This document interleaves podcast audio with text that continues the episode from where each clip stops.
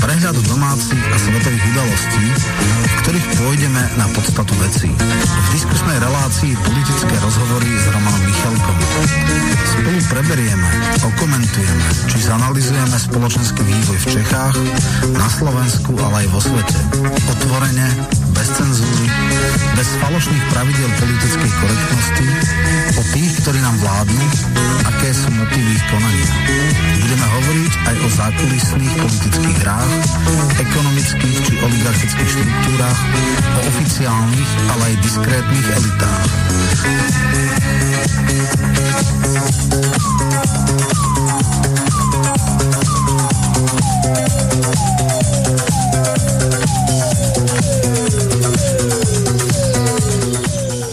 Vážené a milé poslucháčky a poslucháči, od mikrofónu vás zdraví Miro Hazucha, ktorý spolu s našim hostom Romanom Michelkom tak eh, sa budeme venovať eh, tomu, čo je predmetom eh, tejto relácie.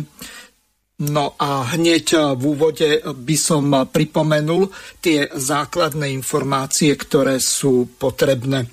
V druhej časti relácie to znamená od 18 hodín 30 minút, tak bude zapnuté telefónne číslo, tak eh, dovtedy vás eh, poprosím, aby ste nevolali. Od začiatku relácie môžete písať eh, na známe dve e-mailové adresy, ktoré boli povedané. Témou dnešnej relácie je zvrchovanosť správa zľava. Jedná sa o takú zborníkovú prácu, v ktorej sú viacerí českí a slovenskí známi autory, ľavicovi aj pravicovi. Vymenujem ich abecedne. Luboš Blaha, Ivo Budil, Jan Čarnogurský, Peter Drulák, Petr Hampl, Dalibor Jurášek, Jan Keller, Roman Michelko, Michal Semenín, Semín, pardon, Michal Semín, Ilona Švihliková a Adam Votruba. Niektorých e, týchto ľudí vôbec nepoznám. Roman, dobre by bolo, keby si okomentoval to a uviedol, kto to vlastne ten Peter Drulák je. A ešte pripomeniem, že e, táto kniha by mala výjsť v vydavateľstve Dofen tento rok, ale o tom viac vám povie Roman. Nech sa páči. Jasne. No, e, Petr Drulák je zaujímavý zjav na českej viac menej ľavicovej scéne. Je to vysokoškolský pedagóg, ale ktorý mal, by som povedal, za sebou už e, zaujímavú kariéru v tom zmysle, že bol veľvyslancom Francúzskej republike tesne po 40 možno pred 40 čo je veľmi nezvyklé, aby v takejto veľmoci a zažil tam aj protesty žltých hviezd, ktoré ho nejakým spôsobom ešte zradikalizovali. Dotiahol to až na úroveň námestníka ministra zahraničných vecí. No a dneska pôsobí na akademickej pôde. Je to profesor a začal vydávať také provokatívne zborníky eh, ľavicových, eh, predovšetkým ľavicových eh, intelektuálov, hlavne českých, ale aj slovenských. Myslím, že taká najprovokatívnejšia bola budúcnosť ľavice bez liberalizmu, takže to naozaj pohlo žolčov kde komu, hlavne progresívcom a rôznym takýmto, ktorí si myslia, že ľavica a liberalizmus musia byť e, jedno. Uh, takže v tomto zmysle, v tomto zmysle je pozitívny provokatér. Potom vyšla aj vynaliezanie budúcnosti, postkapitalizmus a svet bez práce. No a teraz je teda tretia, kde sa snažil zadefinovať suverenitu ako istý fenomén a áno, je tam aj Čarnogurský ako keby, že pravicový, no povedzme, že mysliteľ, E, nebudem to nejak komentovať, ale teda sú tam aj, povedzme, že kresťanskí, nie sú to len ľavicoví.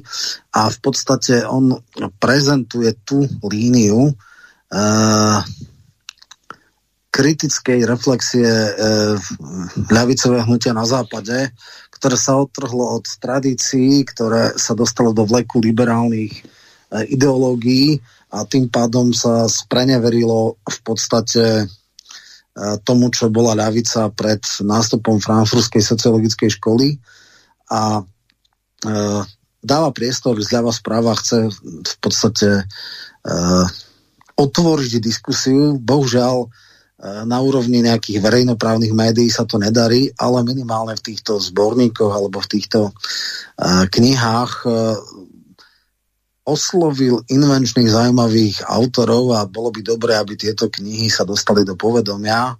Oni idú tak troška proti prúdu, oni sú mainstreamové, aj preto uh, sa tak, povede, tak povediac dostal niekde nie v hlavnom prúde nie, ale skôr na okraji, aj keď samozrejme dokáže uh, osloviť rešpektovaných a nespochybniteľných uh, autorov, významné profesné a možno aj morálne autority ako profesor Keller, docentka Švihlíková, ale aj sociolog Hampel, ktorý je taký verejný intelektuál český a no, zo slovenských teda Čarnogorský Blahaja a teda ešte Jurášek, ktorého, kto je zase Hrot Info, môžeme si potom nejak krátko prejsť aj tých autorov, čiže myslím si, že sa mu podarilo pozbierať zaujímavých ľudí a určite je to, je to akési posolstvo, ktoré stojí za to prečítať. A ak by boli na slovenskom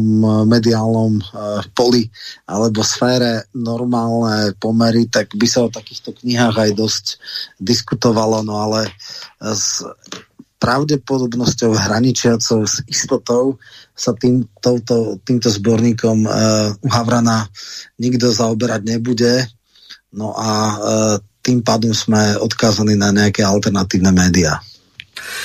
Výborne, tak e, teraz by bolo ešte dobre predstaviť to vydavateľstvo do féna, môžeš aj povedať, že aké peripetie mali e, s tým vydaním tohto zborníka, ktorý už mal byť vydaný, ale zrejme bude trochu neskôr.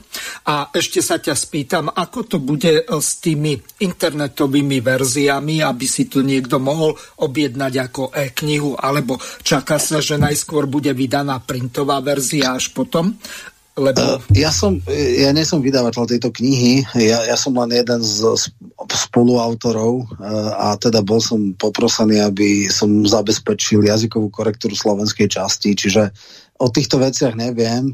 Dofen je, je české vydavateľstvo, ktoré vydáva nekomerčnú filozofickú literatúru a teda išli do toho risku, že tých 600-650 kusov hádam predajú takže všetká čest, že do toho išli.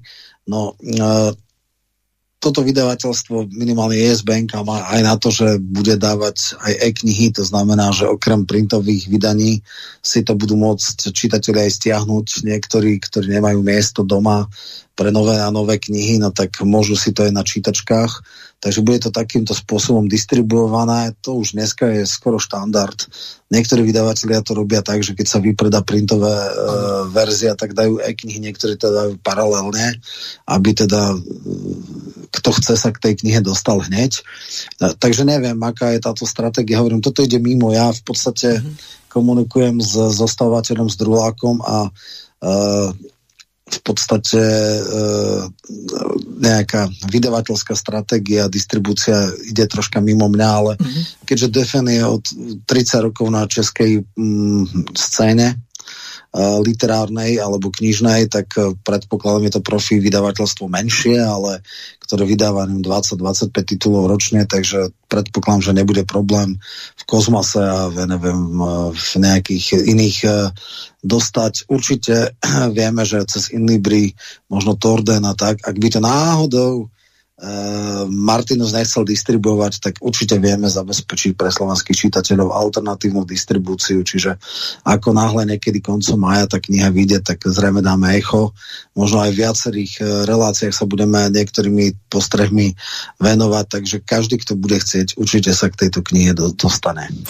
Nebudem sa ťa pýtať ani na cenu, lebo to zrejme ani nevieš, lebo to ide mimo teba, ale um, predpokladám, že aj Slobodný vysielač má e-shop a takisto Infovojna, tak e, nevidím v tom problém, že by sa tie knihy k našim poslucháčom nedostali. Tak teraz by bolo dobré, ak si si to našiel, že by sme rozobrali tých jednotlivých autorov, aké príspevky mali a aspoň tak v krátkosti, že by si to okomentoval, že čomu konkrétnemu sa venovali, lebo v tejto relácii sa chceme venovať tomu, čo si ty písal v tejto knihe, lebo o tom máš najlepší prehľad, keď si jednoducho autorom ano. toho.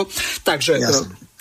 Tak ja samozrejme všetky som ešte nečítal, dostal som to relatívne nedávno a ja ako pravdu povedať z monitora, respektíve z tabletu ani nie, nie som ochotný, takže ja si počkám až dokiaľ to vyjde, ale tak môžeme si to, môžeme si to nejak enumeratívne prejsť, takže e, historický pohľad na suverenitu dal Keller, suverenita hranica, mm, Drulák zvrchovanosť v Strednej Európe a Čarnogórsky Slovensko pomaly napreduje, ale závodov ešte nie sme. Potom je druhý, taký druhá línia je univerzalizmus a liberalizmus. Michal Semín uh, byl a, a je křesťanský univerzálny prúkopníkom globalizácie s otáznikom.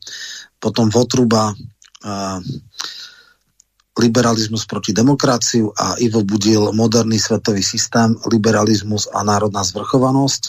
No potom významný český sociolog Hampel, inspirácia systémové sociológie a obnova národního státu, Dalibor Jurášek z Hrod Infa, vplyv globálnej oligarchie na národné štáty a možné protiopatrenia na ochranu suverenity. Ľuboš Blaha, kde udelali soudruzi z Bruselu asi chybu, ale to je len text je slovenčine, len názov je, je český. A zrejme to je tá, tá, to avízo na sudruhov, ktorí urobili v NDR chybu s, s Peliškou.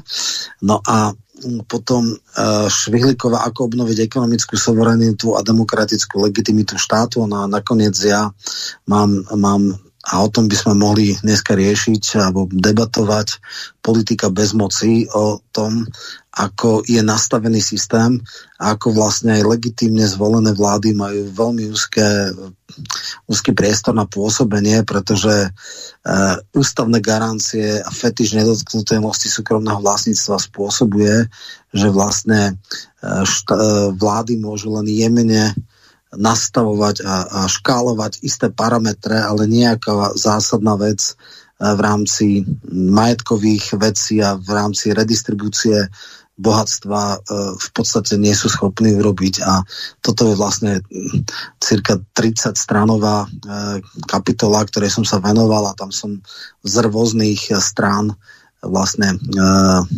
interpretoval, že niekedy ľudia aj nerealisticky očakávajú, že príde nejaká iná vláda a že bude fajn.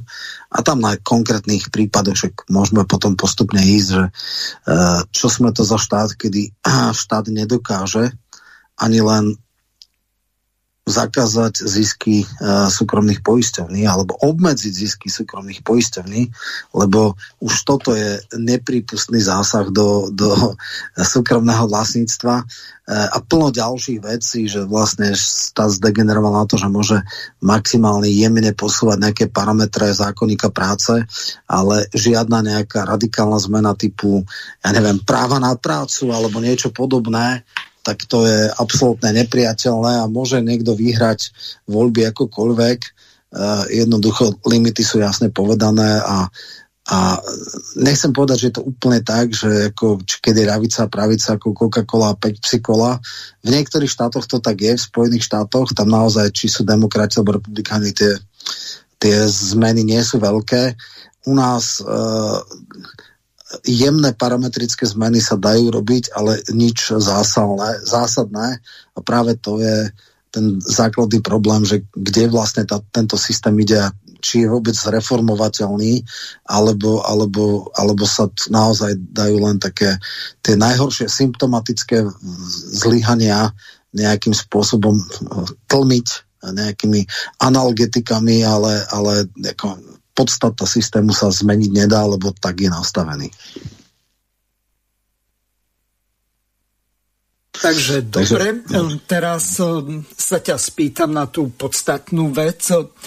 Tá kniha má názov Zvrchovanosť správa zľava, čiže dobre by bolo ten samotný pojem zadefinovať. Čo sa rozumie vo všeobecnosti alebo aj z hľadiska politickej filozofie alebo filozofie vôbec pod pojmom zvrchovanosť a ako sa to napríklad odlišuje od suverenity alebo od iných podobných pojmov, ktoré sú takmer zameniteľné. Takže... Áno, no, ja mám tu presne v podstate e, aj definíciu, ktorá je od e, Lusa de Fira, Suverenita a zvrchovanosť je vlastne synonymický pojem, alebo ja neviem. Ale teda suverenita je vlastnosť štátu spočívajúca v tom, že je viazaný alebo určovaný len svojou vlastnou vôľou, samourčením v medziach práva a v súlade s kolektívnym cieľom, ktorý má uskutočňovať. Toto je zásadná definícia. Teraz si môžeme povedať, čo je to suverenita. Suverenita by mala byť, že demokratické volené elity uh, rozhodujú o smerovaní, e, len problém je, že ich, ich smerovanie alebo ich ovplyvňovanie spoločenského vedomia, alebo nie vedomia, ale spoločenského prostredia je veľmi limitované. Hej? Že oni majú síce politickú legitimitu, to znamená priamo poverenie od svojich voličov, od teda zdroja svojej moci, ale ich limity sú tak veľké, že vlastne toho až tak veľa nemôžu urobiť a toto je vlastne kritika e, toho všetkého, e, čo sa tu na dneska deje, že, že vlastne systém je nastavený tak, že je v podstate takmer jedno, kto bude zvolený, radikálne zmeny sa nemôžu jednoducho uskutočniť. No, a tam potom na konkrétnych e, príkladoch ukazujem kedy vlastne šanca nejakej politickej elity meniť uh, sociálne prostredie zlyhala na, uh, ja neviem, rozhodnutí ústavných súdov a uh, fetiš nedotknutelnosti uh, v podstate vlastníctva. Aj to, že vlastne sme tu v akejsi, nazvime to, koncepčne, alebo, alebo chyba, chyba tu alternatíva, chyba tu vízia, do značnej miere, miery platí, že v západnom svete neexistuje nejaká alternatíva, že máme tu, áno, nejakú pseudoliberálnu demokraciu, ktorá ale má nejaké teda prejavy. Tie lepšie sú nejaké škandinávské krajiny, tie horšie sú Bangladeš, Filipíny a podobne. Hej, trvé hospodárstvo. A akože ono sa to na prvý pohľad zdá relatívne široké, hej, že od tých robotární v Bangladeži, kde za 100-120 eur robia uh, nejaké ženičky a my sa dozvieme o, o tom, keď tam niekde uhorí 100 alebo 150 ľudí a, a detská, detská práca a takéto veci, uh, tak toto je áno, toto je nejaký priestor, ale Najhoršie je to, že vlastne neexistujú systémové alternatívy a ak existujú, tak sú len také ako akademické koncepty, čiže je to parekon alebo ekonomická demokracia, čo sú nejaké teoretické koncepty, ktoré popísali pani profesori na univerzitách, ale vlastne žiadna relevantná politická sila, žiaden politik, žiaden uh, premiér, žiaden šéf významnej politickej strany si nezobral ako agendu presadenie takéhoto typu nového politicko-ekonomického zriadenia a preto ako keby tento systém nemal alternatívu. Čo samozrejme e, ja teda e, na jednej strane tvrdo kritizujem, na druhej strane poznajúc realitu, musím dať bohužiaľ za pravdu, že je to tak, že neexistuje, že ja neviem, keď bolo súperenie systémov, tak bol tu nejaký reálny socializmus a bola tu nejaká liberálna demokracia alebo trhové hospodárstvo a oni navzájom súťažili a navzájom nejakým spôsobom preberali niektoré prvky a humanizoval sa, ja neviem, kapitalizmus a, a socializmus možno tiež preberal niektoré prvky liberálnej demokracie, alebo teda minimálne, keď bola demokratizácia, otvárala sa ne, malé podnikanie, alebo v niektorých krajinách a postupne ako konvergovali tieto, tieto systémy. Pádom alternatívy bola, bol návrat, to bol revers potom, že vlastne sa smerovanie západnej spoločnosti stalo oveľa neoliberálnejším, oveľa asociálnejším a vlastne dneska žijeme v situácii, kedy doznieva ten pad východného bloku a, a absolútna dominancia jediného ekonomického politického modelu a toto vlastne popisujeme na konkrétnych príkladoch ukazujeme, ako to je a prečo to tak je a aké to má dôsledky. Vieš čo teraz, keď si hovoril o tých aj keď si ich eh, nemenoval Davida Švejkarta a, a Michala Alberta, tak eh, jeden poslucháč sa ma spýtal, a to ma normálne zaskočil, ja neviem všetko ani zďaleka, že či sa jedná o toho Miša Alberta, ktorý moderuje reláciu s Jožom Hrdličkom.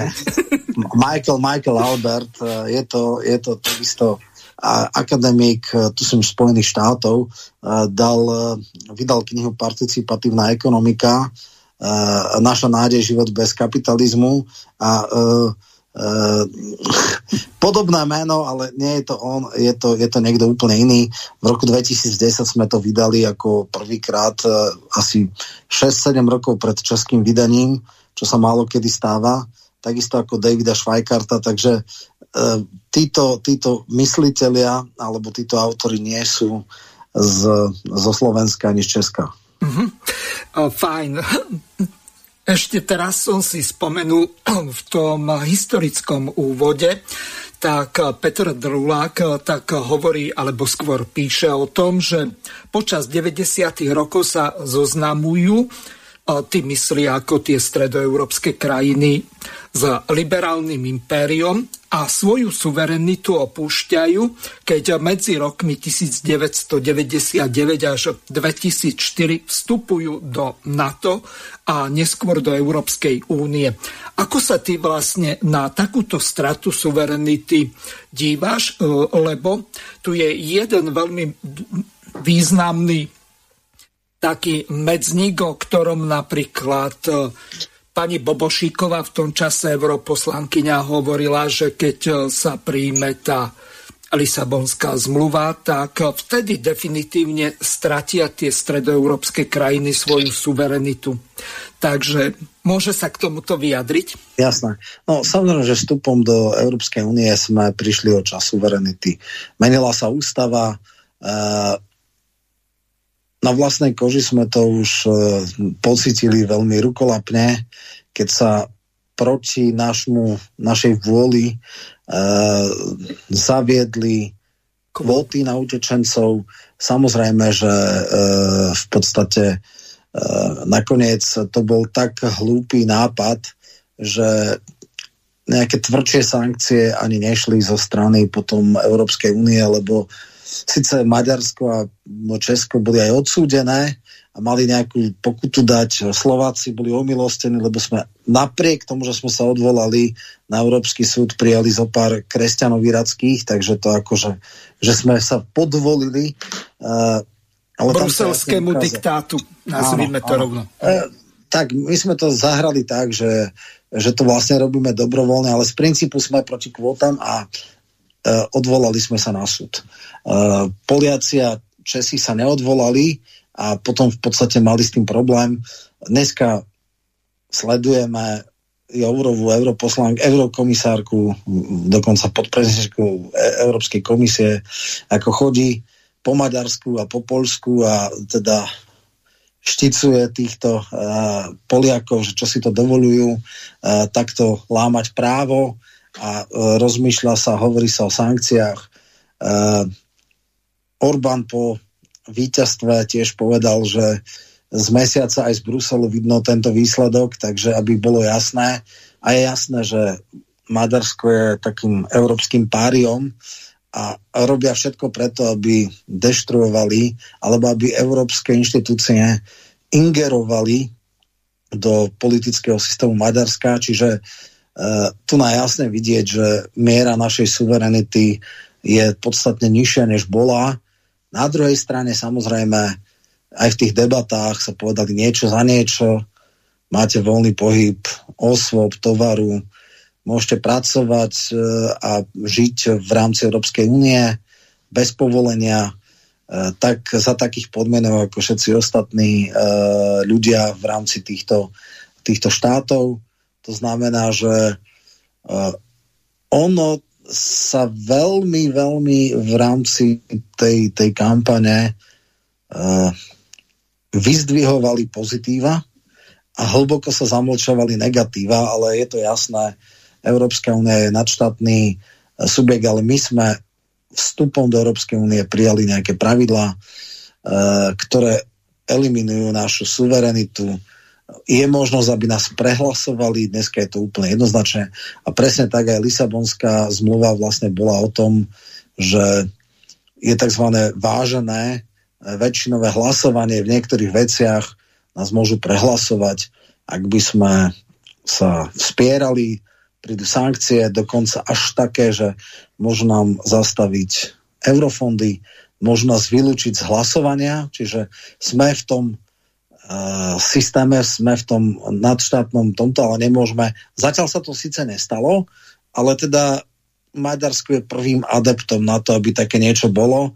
Teraz sú Maďari s Poliakmi, ktorí si navzájom kryli chrbát troška rozhádaní, lebo Polsko má úplne iný e, pohľad na ukrajinskú vojnu ako Maďarsko, takže je možné, že ho obetuje, ale tým pádom sa mu to vráti, takže uvidíme, ale áno, je to jednoznačné, suverenita v roku 2024 išla ťažko, ťažko dolu. Mm-hmm. Mám tu prvú zvukovú ukážku. Jedná sa o jednu veľmi starú nahrávku, kde Brigita Šmegnerová sa venuje tomu, o čom si aj ty písal v tej tvojej časti Politika bez moci, tak si to prehráme a môžeš to komentovať a hneď plynulo nadviazať. Začal som hovoriť o desolidarizácii tejto spoločnosti.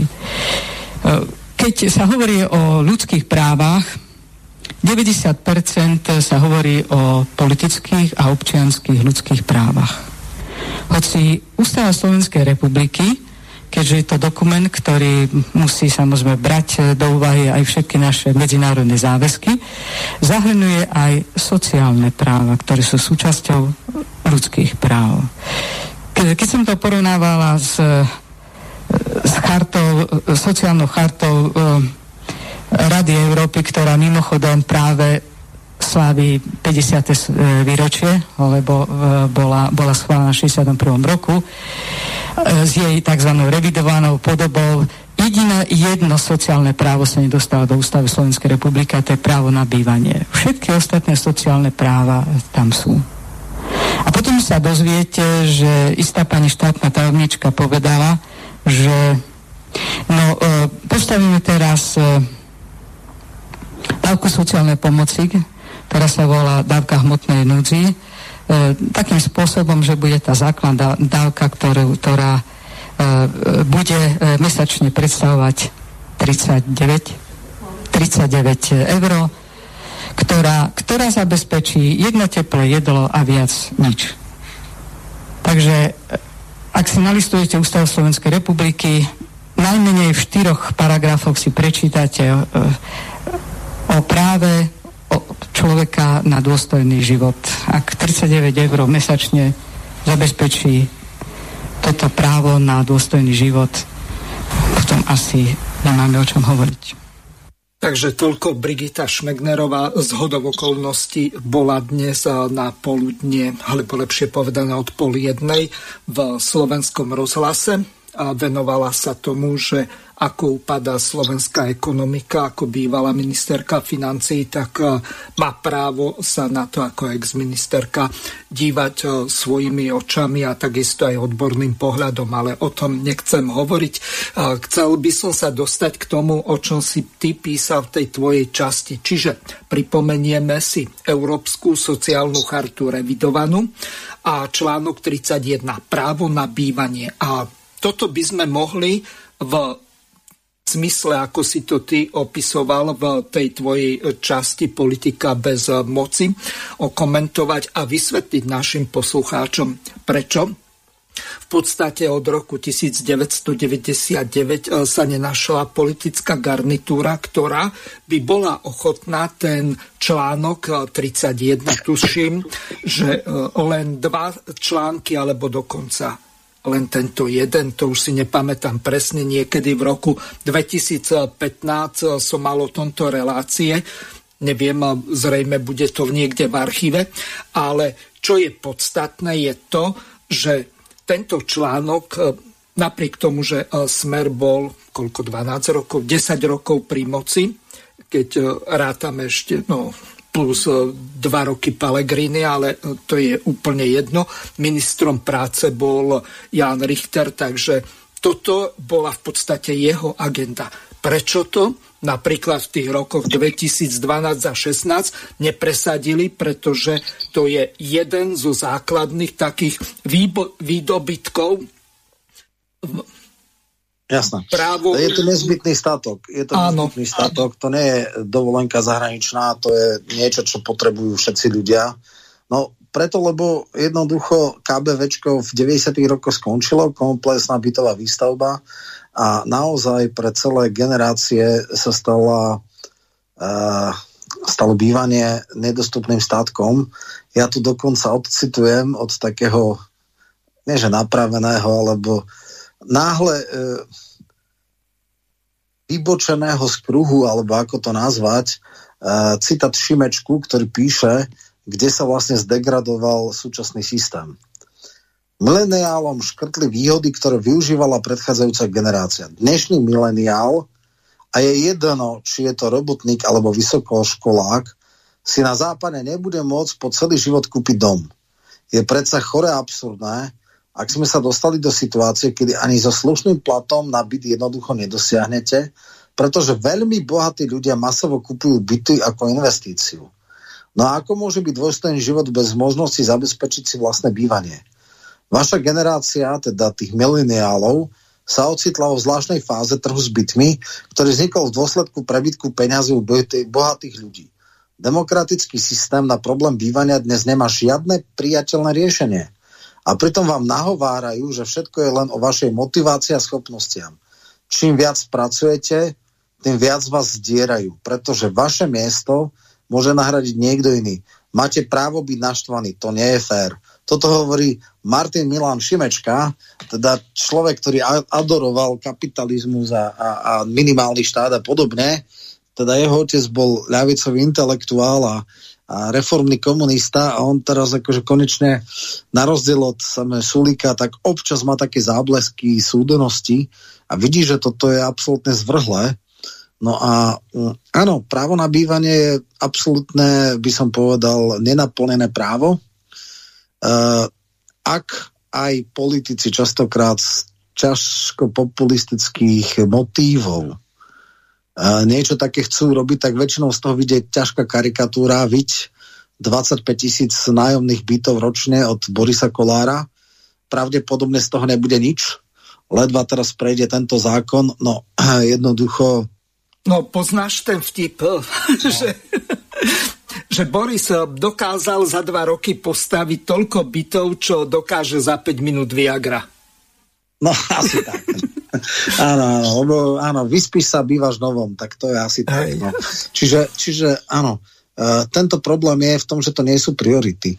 Že nejaká um, to, čo funguje úplne bežné vo Viedni, pár kilometrov od Slovenska, kde je obrovské množstvo verejných bytov alebo obecných bytov s regulovaným nájomným, takéto politiky jednoducho nie sú na Slovensku vôbec podporované, robené. Uh, áno, znamenalo by to možno vyššie dane, možno uh, daňovo-odvodové záťaženie, alebo hlavne daňové, by muselo byť vyššie a čas by sa reinvestovalo a bol by veľký program uh, jednoducho štartovacích bytov. Uh, ďalšia vec. A v tom príspevku o tom vlastne hovorí. Ak by sa investičné byty, ktoré ani nie sú prenajímané, nejak špeciálne osobitne zdanilo, tak aspoň to by bola nejaká, nejaká, nejaký politický ťah na to, aby e, naozaj kvanta investičných bytov bolo hodené na trh a tým pádom by sa zvýšila ponuka pre nájmov a tým pádom by klesli ceny nájmov. Ale ani to je nie je možné, keď toto chceli piráti mm-hmm. v rámci pražskej koalície, tak okamžite topka vypenila, že to sú bolševici, komunisti a tak ďalej. Čiže, aby bolo jasné, málo ktorá banka, cen, e, trh, s bytmi, ktorý je extrémne nedostatkový a v Bratislave stojí už štvorák cez 4 tisíc eur, uh, spôsobuje, že ľudia keď majú Nie štvorizbový byt, aby bolo jasné, ale meter štvorcový. Meter štvorcový 4000 eur. Meter štvorcový, čiže keď zoberieme malý trojizbak je 60 štvorákov, 6x4, 240 tisíc stojí 60 e, štvorákový byt. Hej, čiže to je nonsens. A to nie je, že 4 tisíc, to je nejakých 4240. Včera som to čítal, ma to tak uh, trklo mi do hlavy, že preboha to čo. Mm-hmm. Takže títo ľudia miesto toho, aby, ja neviem, hľadali investičné príležitosti, investovali, rozmýšľali nad akciami, kúpia si byt, 15 rokov ho podržia a s trojnásobnou cenou ho predajú. A toto nie je normálne. A toto nie je, to je chore, chore v podstate uh, podnikanie, uh, lebo áno, pasívny príjem, ale ono je nemorálne aj preto, lebo práve takýmto konaním, toto konanie je veľmi spoločensky závadné, preto, lebo ono umelo zvyšuje cenu bytov. Aj tým, že sú tzv. investičné byty, ktoré nie sú ani len prenajímané, lebo keby všetci v podstate aspoň prenajali byty, tak počet bytov na trhu by stúpol a cena prenajmov by nemohla byť taká extrémna. Samozrejme, nie je to len, len systém alebo problém Čiech, e, je to problém veľkých miest a súčasný podpredseda SPD, ešte ako šéf mladých sociálnych demokratov v, v Nemecku, dokonca chcel prísť tak radikálnym riešením, že každý môže mať iba jeden byt a jednoducho chcel pomaly skvotovať, alebo teda uh, myslím, že v Berlíne sa pokúsili také niečo, že naozaj zatočiť s týmito investičnými bytmi a nejakým skrvavým spôsobom zdaniť druhý, tretí, štvrtý byt, lebo to naozaj nejde. Samozrejme na celonemeckej úrovni to neprešlo, ale tuším, že v Berlíne je také niečo, že môžu aj vyvlastniť byt, ak má niekto tri byty a nedaj Boh ani ne, neprenajíma. Čiže ukazuje sa, že toto je veľký problém, ktorý treba riešiť. Samozrejme, keby to bolo u nás, no predstava, že niekomu vyvlastnia byt, tak je nepriateľná, alebo keď, tak musia mu zaplatiť trhovú cenu, čo je nerealistické. To znamená, že toto treba riešiť. Samozrejme, riešiť sa to dá inak a to je tým, že sa hodí na trh množstvo verejných, e, prospešných, teda verejných bytov, ktoré sú za nejakú režijnú cenu bez zisku ale tam je samozrejme problém aj s veľkými mestami, kde je málo pozemkov a tak ďalej. No neexistujú ľahké riešenia. Strašná katastrofa bola v raných 90 kedy množstvo mestských pozemkov sa predalo developerom. Štát si mal tie pozemky nechať a mal ich vyarendovať na verejné byty a keby naozaj každý keď len 10 tisíc obecných bytov ročne, nie 25 tisíc, ale keby len 10 tisíc každý rok sa postavilo, tak ceny uh, bytov by nemohli byť tak šialené, extrémne vysoké, ako sú dnes. No len zjavne toto nikto nerieši a áno, aj tu chcem povedať, že toto je ďalší klasický prípad, že vlastne vláda ani nemôže to riešiť nejakým takým spôsobom, že by to zakázala, alebo to, lebo je fetiš nedotknutelného, uh, nedotknutelnosti súkromného vlastníctva, uh, keď chceli len zvýšiť daň, ako bytovú daň za neobývané byty, kde nie je žiaden odber energie, to znamená, že zjavne tam nikto nebýva, no tak vzniklo absolútne peklo a skolo rozpad koalície. To znamená, že uh, tam sa ukazuje, aké sú vlastne limity. Čo prídu, prišla by aj ľavicová nejaká vláda, ktorá to chce riešiť a jednoducho je to nemožné. Hej? A tam ešte potom vlastne ďalej vysvetľujem, ako vlastne nám Sulik chce na mnohé, mnohé, možno 10 ročia zablokovať akékoľvek e, snahy e, hýbať s danami, kedy v rámci teraz týchto ako kvázi reforiem chcú za, zadefinovať alebo zafixovať tzv. daňovú brzdu, čo je úplný nonsens. To znamená... No, dnes... dobre, Roman, tu ťa zastavím z hodov okolností v tej dnešnej relácii z prvej ruky, tak bol Ďurana Zines a Brigita Šmegnerová a oni o tomto hovorili.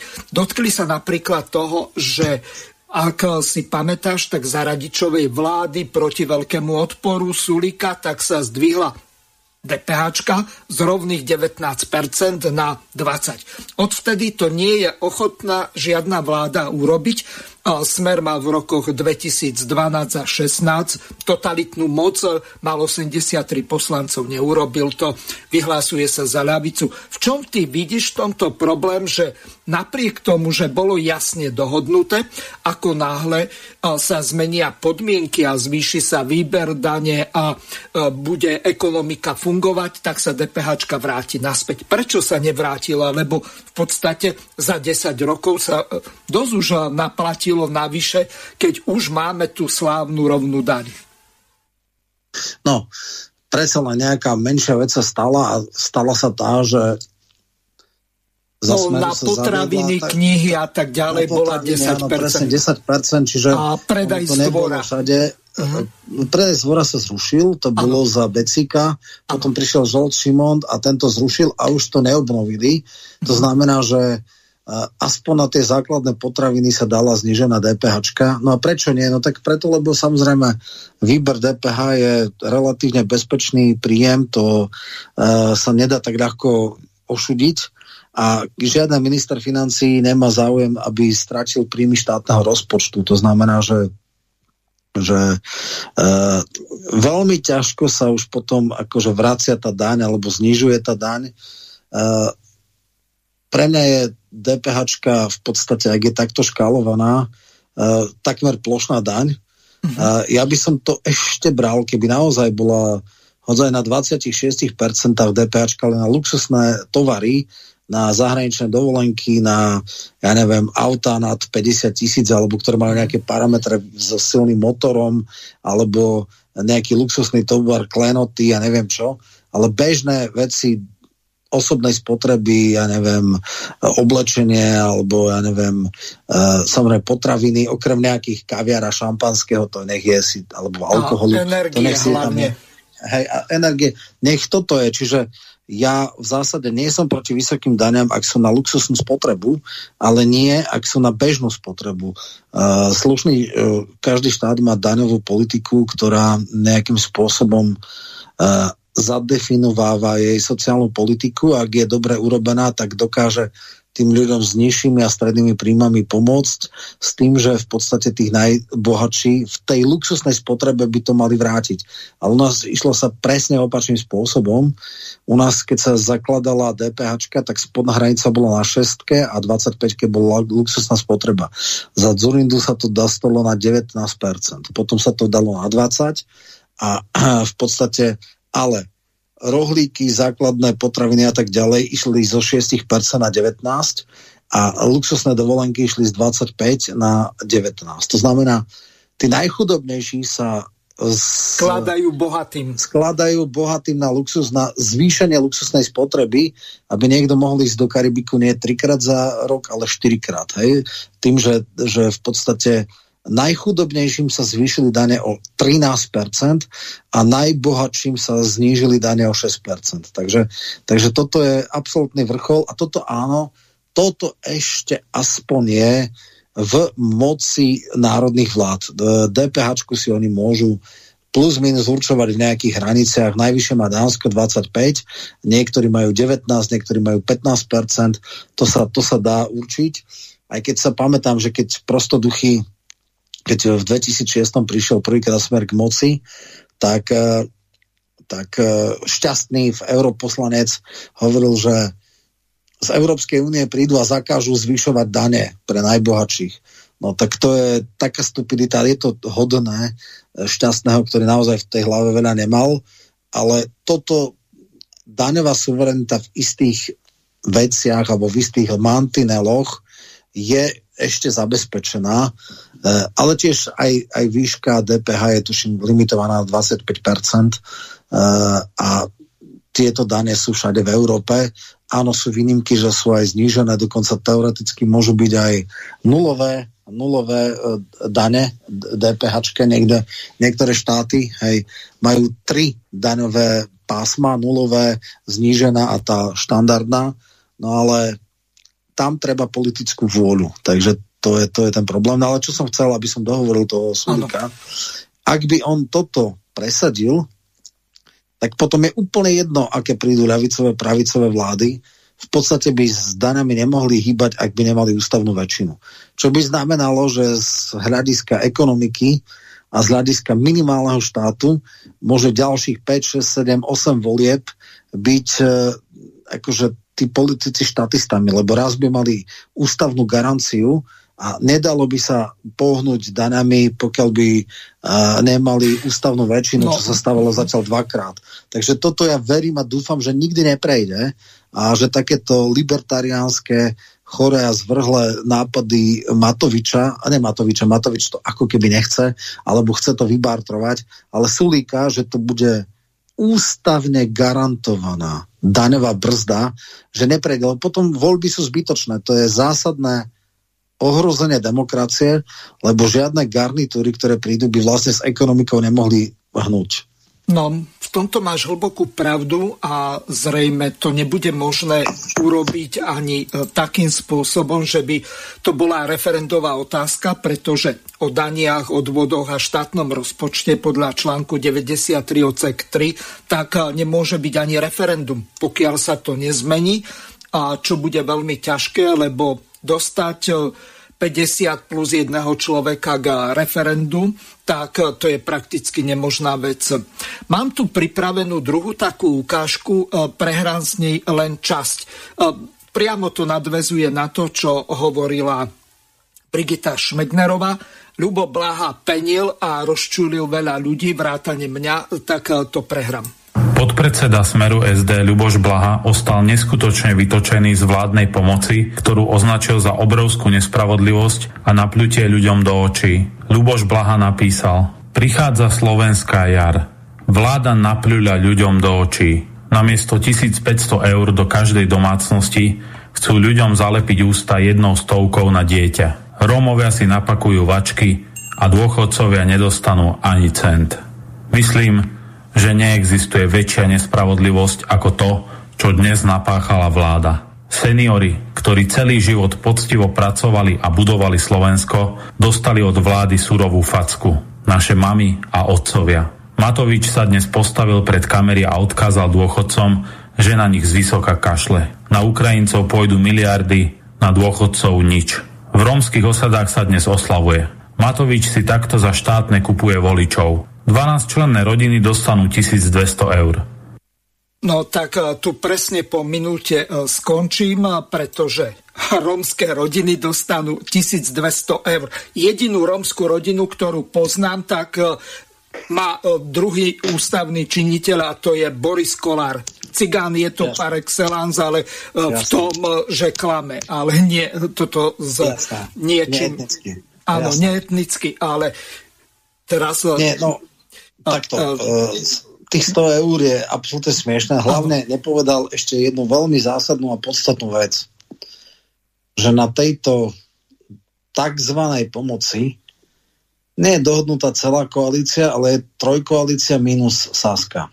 Aha. Ďalšia vec, ktorú nepovedal, je, že Saska má blokačnú väčšinu.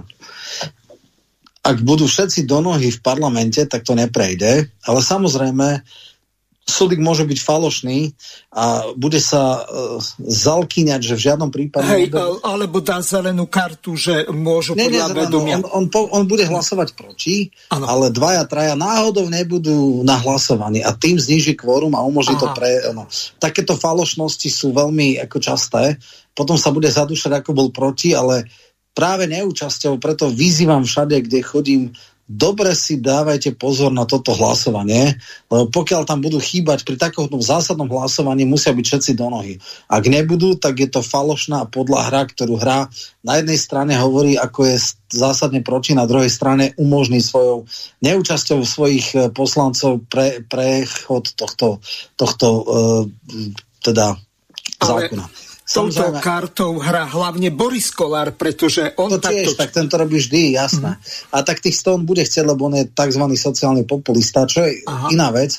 Uh, Matovič hovorí, no však kašľať na to, uh, podhodíme to a opozícia bude musieť to podporiť, lebo inak by išla proti ľuďom. No ale zjavne Fico povedal, že 100 eur, že touto trapnosťou rozhodne akože nemieni participovať na ňom.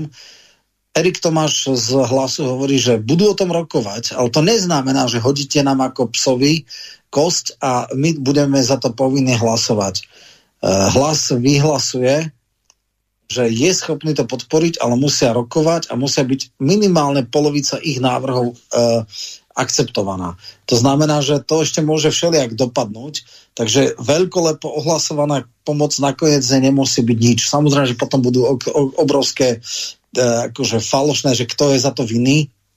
Treba si ešte uvedomiť, že oni chcú pri... E, no, takto. Ešte to v dvoch rovinách. Tým, že máme extrémnu infláciu, v podstate nad e, dvojcifernú, to znamená nad 10%, tak sa veľmi zásadným spôsobom začínajú naplňať štátny rozpočet. Pretože pri DPH je to percento, ktoré čím väčšia suma, tým väčší výber. To znamená, máme tam, ja neviem, keď stojí liter benzínu euro 20, tak výber je úplne iný, ako keď stojí liter benzínu euro 70. Čiže tie nadpríjmy štátneho rozpočtu kvôli inflácii sú okolo 350 miliónov. Takže už len keby toto stopili, je to oveľa viac, než čo chcú dať. Plus, samozrejme, hovorí sa o zdanení 100 uh, naj uh, spoločností, s čím ja nemám zásadný problém, som naozaj zvedavý, ako toto môže predýchať Suli, ktorý hovorí, že za jeho vlády, alebo ak on má byť v koalícii, tak nikdy ani od sa nesmú dane zvýšiť toto som naozaj zvedavý, že čo bude robiť, ak toto urobia. A samozrejme ja berem e, teraz aj Matovičov argument, že keď má dneska Slovnaft z barelu ropy, čo je 159 litrov, 30 eurový zisk, no tak treba ho zdaniť, pretože to sú nemorálne zisky. No ale uvidíme, čo na to Sulik. Takže tu na, podľa mňa tieto veľkohubo ozna, e, oznamované kompenzácie ešte vôbec nemusia prejsť a budem veľmi intenzívne sledovať, ako budú tieto rokovania a hlavne hlasovania prebiehať. Takže to nejde o to, že 100 je už dohodnutých. Ono ešte neprešli parlamentom.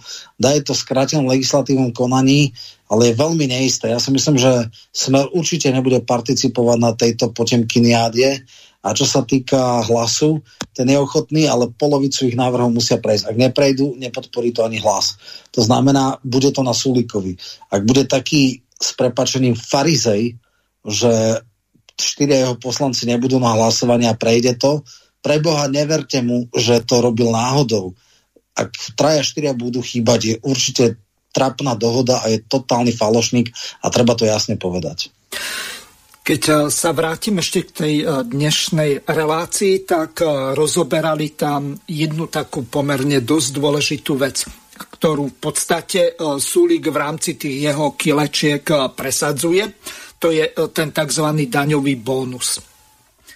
Šmegnerová to tvrdo kritizovala z toho dôvodu, že ak sa zavedie daňový bónus, tak v podstate oni dávajú peniaze de facto ako nejaké také ziskové tým firmám, tým zamestnávateľom a v podstate daňoví poplatníci tým, že sa tá daň jednoducho prevedie na účet tých zamestnancov, tak v podstate musia dotovať ten štát. Čiže z tohoto hľadiska to vnímajú ako veľmi negatívnu vec, napríklad zo strany e, Šmednerovej. A čo som bol paradoxne prekvapený, tak na túto stranu sa pridala aj Ďurana. Ako sa ty napríklad na ten daňový bonus dívaš a aký to má vlastne zmysel pre tých ľudí, keď, tak ako som povedal, podstate eh, zamestnávateľom eh, sa znižia náklady a v podstate zvyšia zisky. Aby bolo presnejšie, ono to povedal veľmi jasne.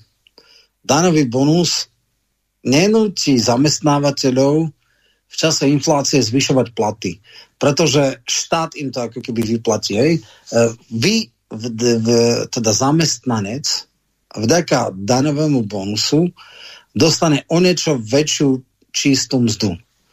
Ale tratiť na tom bude štát, čiže štát bude potom bude mať nižší výber daní, tým pádom sa bude viacej zadlžovať, alebo bude musieť sekať e, v podstate e, výdavky a nejaké sociálne programy, čiže pre zamestnávateľa povedia, ako ja ti nemusím zvyšovať ono, máš daňový bonus, máš v čistom viacej, čo chceš. E, žiadne kolektívne vyjednávanie, OK, vďaka daňovému bonusu máš vyšší príjem, nemusíme ti zvyšovať platy. Už dneska sú v rámci Európskej únie extrémne nízke a vlastne toto zacementuje e, tú nízku úroveň miest. Hej, čiže zamestnávateľia nie sú v podstate, to je áno, to je dotácia, nepriama dotácia štátu zamestnávateľom, aby nemuseli nemuseli v podstate uh, zvyšovať platy. Takže v tomto to bolo presne povedané.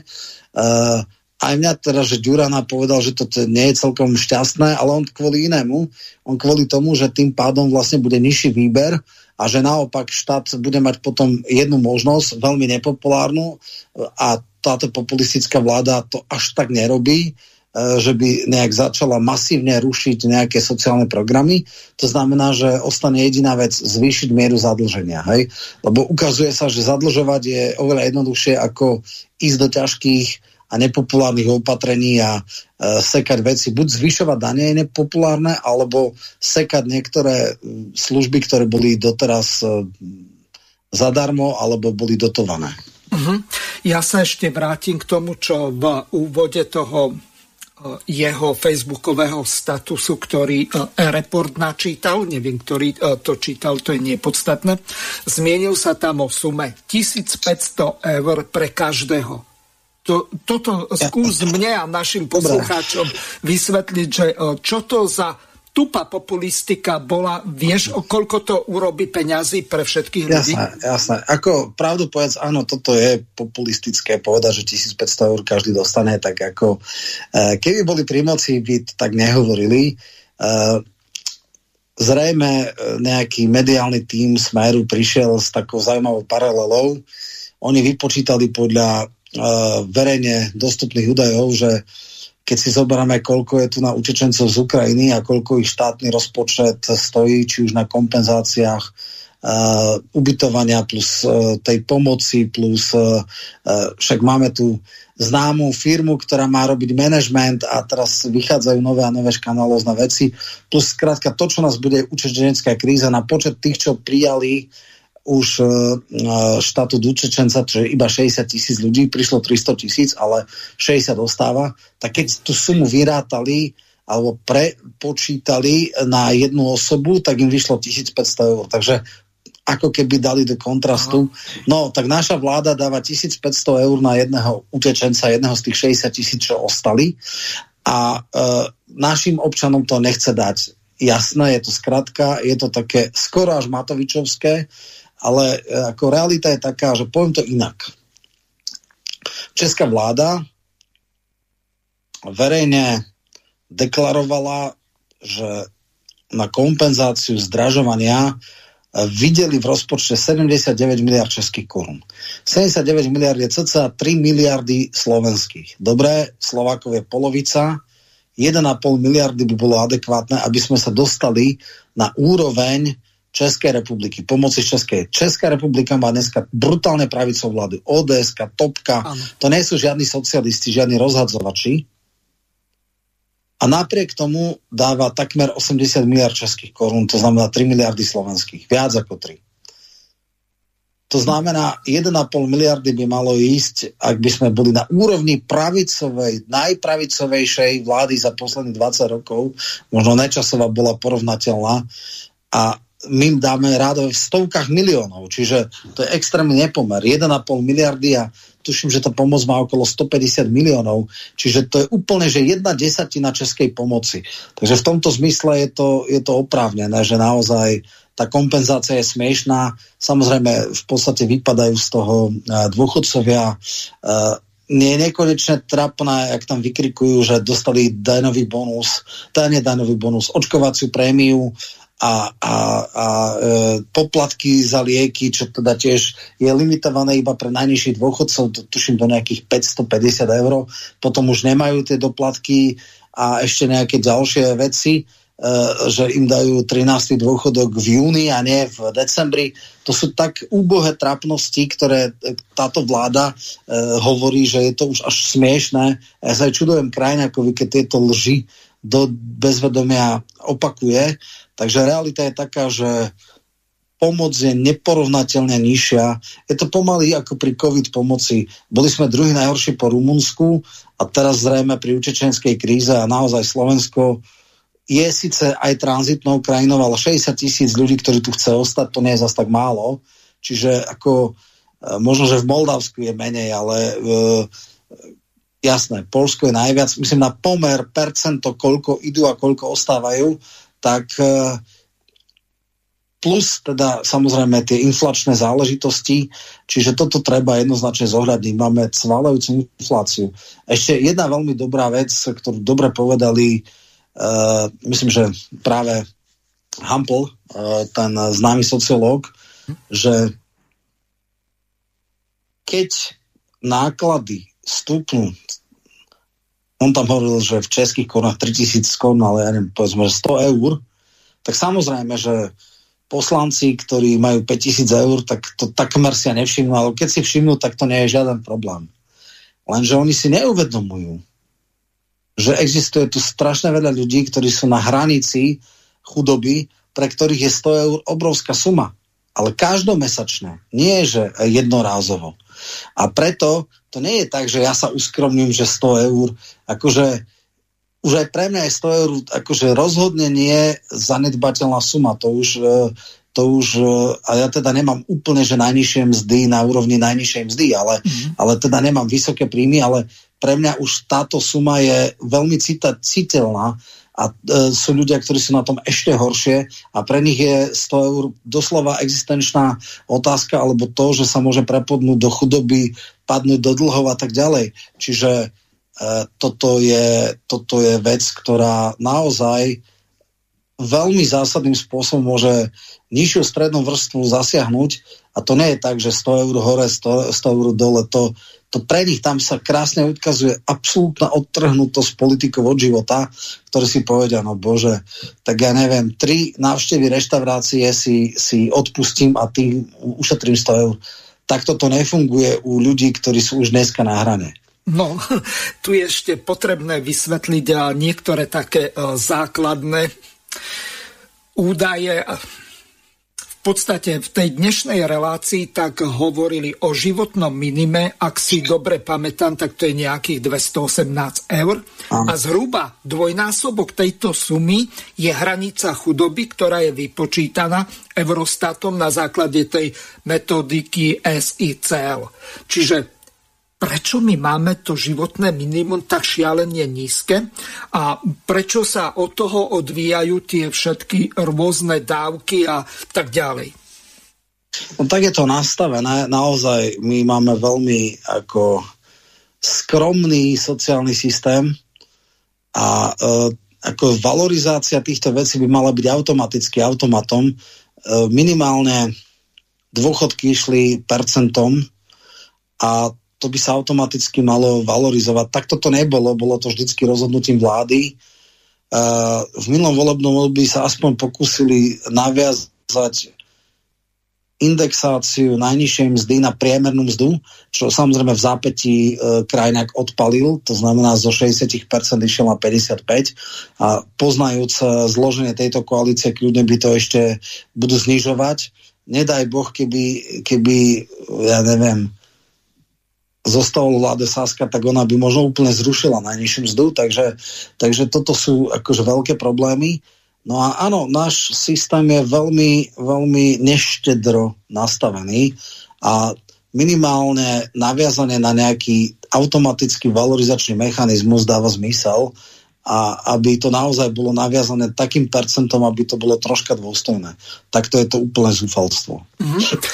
My tu máme ešte dva také fenomény, e, ktoré jeden je v Českej republike zakázaný, to je ten e, švart systém a to s nejakou čiernou prácou nemá nič spoločné. Je to pomenované podľa Miroslava Švarca, ktorý urobil niekedy začiatkom 90. rokov to, že vyhodil všetkých svojich zamestnancov a zamestnal ich naspäť ako živnostníkov najväčší švár systémový zamestnávateľ je paradoxne Slovenská republika z toho dôvodu, že tu sa vyhodili napríklad e, lesní robotníci, e, lesné robotníčky a tak ďalej, či už v pestebnej činnosti alebo v ťažobnej, čo sa týkalo mužov a pri e, približovaní dreva a tak ďalej.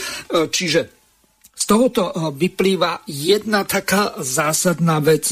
Ešte okrem toho, títo živnostníci tak nie sú chránení zákonníkom práce, pokiaľ majú nízke tie hr, super hrubé mzdy, ak to vôbec tak môžem nazvať, tak e, si e, neplatia napríklad dôchodkové poistenie a tak ďalej. Keď e, prídu na dôchodok, tak zrazu zistia, že nemajú nárok ani na ten minimálny, lebo tých 30 rokov určite nebudú mať odrobených a už vonkoncom nie 40, pretože to je senovci Svetojanský alebo toho posledného kryžiaka. A druhý e, ten zásadný fenomén je ten, že máme tzv. kontraktorov, ale nie vojenských, že by to boli nejakí žoldáci, ale tí ľudia, ktorí sú úplne úbohí a robia cez rôzne tie agentúry e, zamestnávania. Takže e, k tomuto by si sa ešte mohol vyjadriť, pretože tu je na tom trhu práce toľko deformácií, že v podstate ešte tí zamestnanci sú relatívne dobre na tom, aj keď eh, ten krajniak im ide po krku. Napríklad, čo sa týka tej minimálnej mzdy, ktorá o 5% išla dolu. Jasné. No, treba si jasne povedať, že e, očakávať z tejto vlády, ktorá je prevažne pravicová, že bude zlepšovať e, postavenie zamestnancov je asi extrémne naivné. E, to znamená, že áno, e, rozmohol sa tu systém, že hlavne robotníci na stavbách a, ako si povedal aj v polnohospodárstve, všetko sú mhm. podnikatelia, sú živnostníci, uh, teda s nulovým, uh, by som povedal, uh, sociálnym zázemím a tak ďalej. Tak toto vyhovuje, lebo je to lacnejšie, samozrejme. A nikto s tým ne, ni, nič nerobí. Boli také nejaké, teda ešte nejaké chabe pokusy, že naozaj niektoré typy práce, ktoré sú majú charakter závislej činnosti, mm. to znamená, existuje tam subordinácia a, a v podstate niekto robí de facto zamestnanca, ale formálne je nezamestnanie, že by sa to malo sankcionovať a tak, ale nikdy na to nebola vôľa, lebo to niekomu, niekomu hlboko nevyhovuje. No a teraz chce dokonca v rámci daňovej revolúcie uh, uh, urobiť uh, Matovič to, že ešte aj týmto chudákom chce ich krvavo z, akože odpáliť tým, že chcem brutálnym spôsobom zvýšiť dane. Dneska to bolo aspoň tak, že živnostníci mali o niečo nižšiu daňovú povinnosť, preto lebo nemali dovolenku, nemali množstvo iných vecí, tak vlastne tie ich odvody boli o niečo nižšie, než majú zamestnanci, ktorí mali teda, jednak im zamestnávateľ doplácal, jednak mali nejaké benefity, ktoré živnostníci nemajú. Takže on ich chce akože zobrať tie nižšie dane a bez toho, aby im vrátil benefity. Čiže to už je úplný masaker, ale teda to verím a dúfam, že cez Sulika neprejde. Ak prejde, tak stratil akúkoľvek vážnosť. Čiže e, nie vôle, takto to vyhovuje, takto to vyhovuje podnikateľom. E, áno, No tomto... ale spýtam sa, čo robia odbory? E, veď máme KOZ, ktorý má viac Jasne. ako 100 tisíc členov, tak no problém, to je masa. V tom, že že KOZ nezastupuje živnostníkov. To je ten problém. Hej? A áno, v niektorých o, týchto, takisto ako sú tie tzv. agentúry dočasného zamestnávania, to je tiež veľký problém. Niekedy to boli naozaj podvodnícke firmy, ktoré tu ťahali Srbov, ktorí častokrát robili pod úroveň najnižšej mzdy a e, vlastne znižovali cenu práce. Teraz je tiež veľký problém, že keď nejak masívnejšie sa Ukrajinci začnú zamestnávať, tak samozrejme budú ochotní robiť za nižšiu mzdu ako Slováci, a tlak na približovanie sa miest e, západu bude ešte oveľa brutálnejší, teda oveľa horší.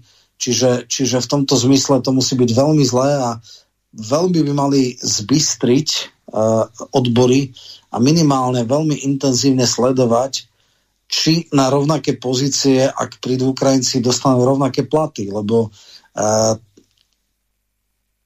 v behnutie 60 tisíc alebo nech 40 tisíc Ukrajincov a boh vie, koľko ich ešte príde na trh práce, môže spôsobiť v najlepšom prípade zmrazenie alebo totálne spomalenie valorizácie príjmov miest, pretože keď e, e, rovnakú robotu bude ochotný Ukrajinec alebo Ukrajinka vykonávať za 30% nižšiu mzdu, no tak ťažko budú naši e, ľudia tlačiť na, na zvyšovanie miest. Čiže toto je ďalší obrovský problém, ktorý veľmi vyhovuje zamestnávateľom, veľmi vyhovuje tejto ultrapravicovej vláde, ale strašne na tom trpieť budú, budú bežní zamestnanci a, a slovenskí ľudia.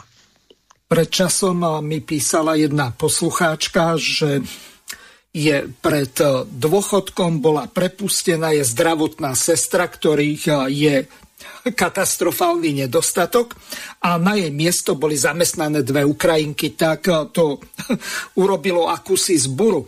Čo robia napríklad tie lekárske odbory v prípade niečoho takéhoto, že napriek tomu, že máme poddimenzované zdravotnými sestrami zdravotníctvo, máme nedostatok, obrovský nedostatok aj lekáru, robia neviem koľko násobne viacej, tak...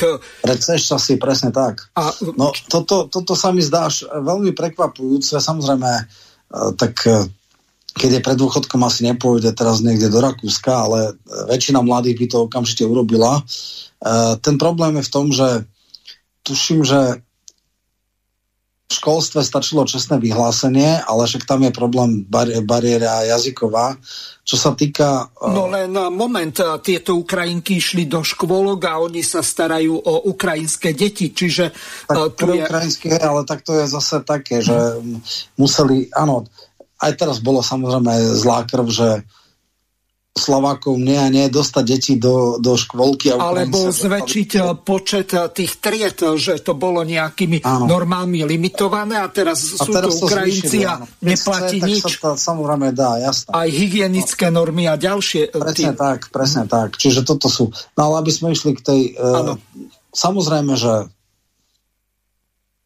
Veronička Remišová včera vykrikovala, že je to strašné, že toľko Ukrajincov, že máme strašne veľké filtre e, na to, aby mohli ukrajinskí lekári robiť, že treba čo najrýchlejšie im umožniť. Však v poriadku, Zatiaľ je to tak, že musia robiť pod ako zdravotné kádre, ale nie ešte... V e, Roman, pokiaľ je to v poriadku, vieme, že sa našiel nejaká dodávka, kde boli natlačené diplomy.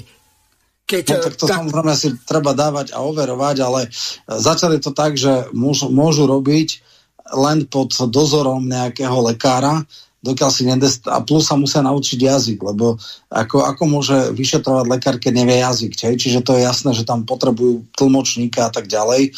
Je ale fakt, že ak sú nejakí, tak sú niekde v nemocniciach ako pomocné lekárske alebo zdravotnícke kádre na úrovni možno sestier a potom čiastočne, keď si nostrifikujú diplomy. Každopádne je jasný politický cieľ alebo jasné politické zadanie v maximálnej miere uh, znížiť bariéry vstupu na, na, teda do týchto profesí, ale, ale pritom paradoxne najhoršie sú to ambulantné, uh, lebo tam je najviac nedostatku, uh, nedostatočnosť a t- keď už aj nejakí sú, tak sú iba v nemocniciach. Takže aj toto je. Ale samozrejme to nebude také jednoduché, lebo bez znalosti jazyka nemôže byť obvodák. To je zase tiež pravda. No. Takže uvidíme ako. Ale každopádne nič dobré z toho pre nás, uh, nič dobré nás nečaká. Uh, bude obrovský tlak na zmrazovanie platov, na znižovanie rastu miest, na pomalšie približovanie sa v Európskej únii ako priemeru, na to, že, že skrátka teraz si mydlia ruky zamestnávateľia, lebo toto bolo pre nich uh, akože dar z nebies, že naozaj za, za, a to ešte nehovorím o tom, že prenikli na verejnosť rôzne precedensy, keď robili, ja neviem, za 2 eurá za hodinu alebo nejaké podobné veci pod úrovňou najnižšej mzdy.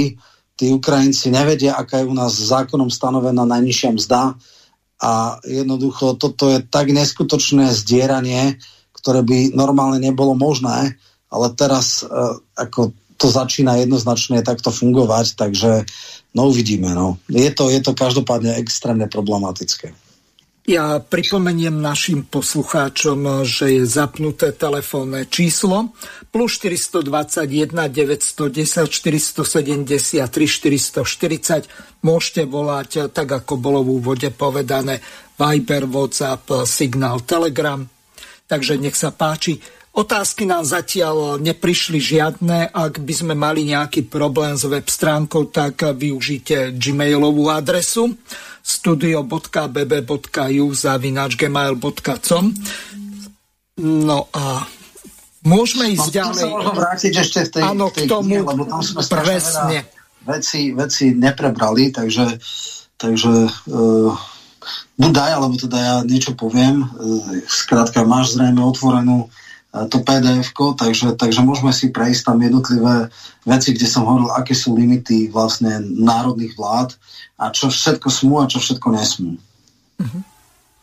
Alebo dobre, po, povedzme si takú vec, že keď máme očakávania, pre mňa je to taká najtypickejšia akože úroveň zlyhania štátu, že čo vlastne legitímne zvolená demokratická vláda nemôže, keď sa niekedy za prvej vlády uh, Ficovej rozhodlo, že sa bude limitovať zisk zdravotných poisťovní, tak ani len toto nemôže urobiť národná vláda, čo je úplný nonsens.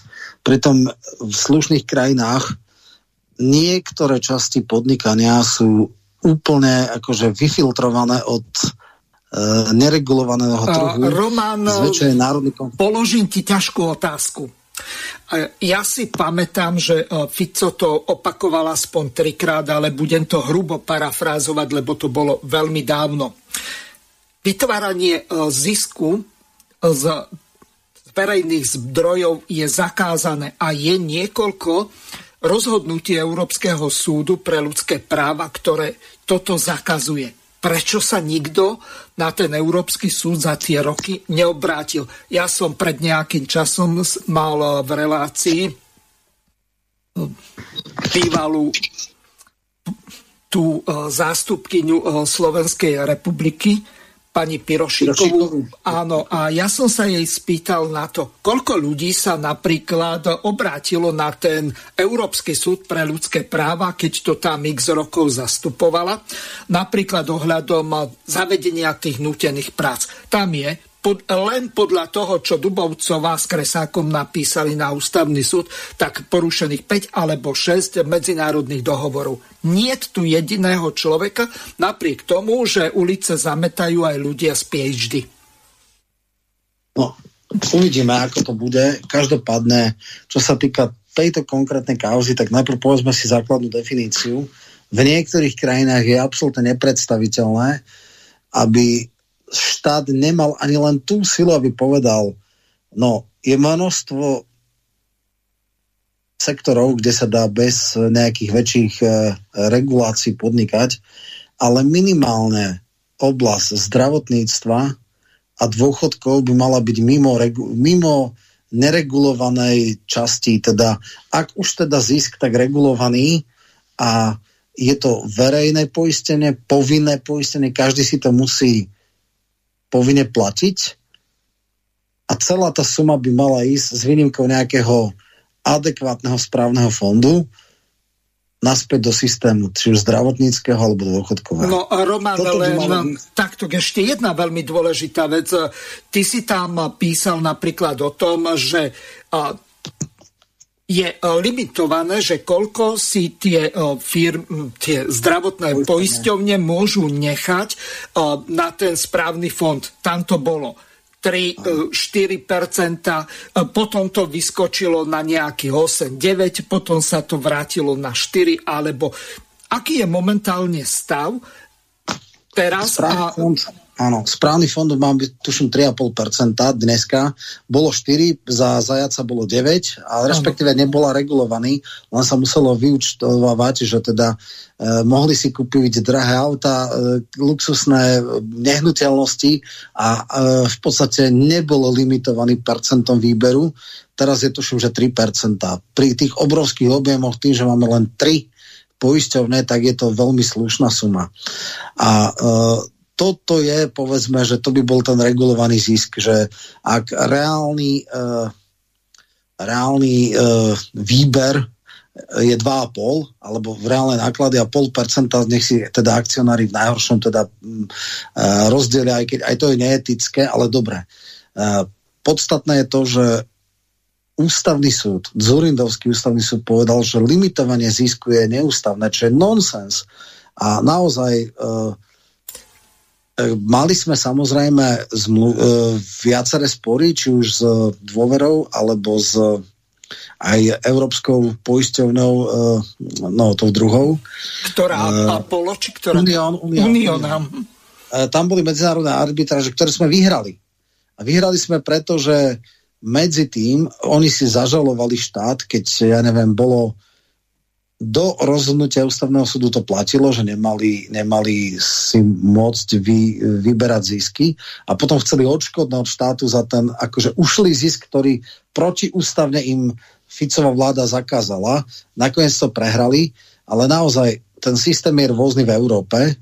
V absolútnej menšine je pluralita poistovní, väčšinou je to nejaká verejnoprávna inštitúcia, ako u nás Všeobecná zdravotná, ktorá naozaj robí prietokový ohrievač od poistencov, vlastne redistribuje peniaze k poskytovateľom. Hej? A samozrejme nejaký adekvátny, čím väčší rozsah, tým nižšie náklady, lebo na čo sú nám tri budovy e, každej okresnej poisťovne, keď stačí jedna, trikrát taký personál, čiže tá tzv. pluralita nedáva žiadnu nejakú akože bonus. Existuje úrad pre E, dozor nad zdravotnými... E, nad zdravotnou starostlivosťou. starostlivosťou a ten zadefinováva nároky a, a kontroluje ich a potom je to úplne jedno, akože naozaj normálny človek sotva by vedel vymenovať nejaké relevantné bonusy tzv. konkurencie.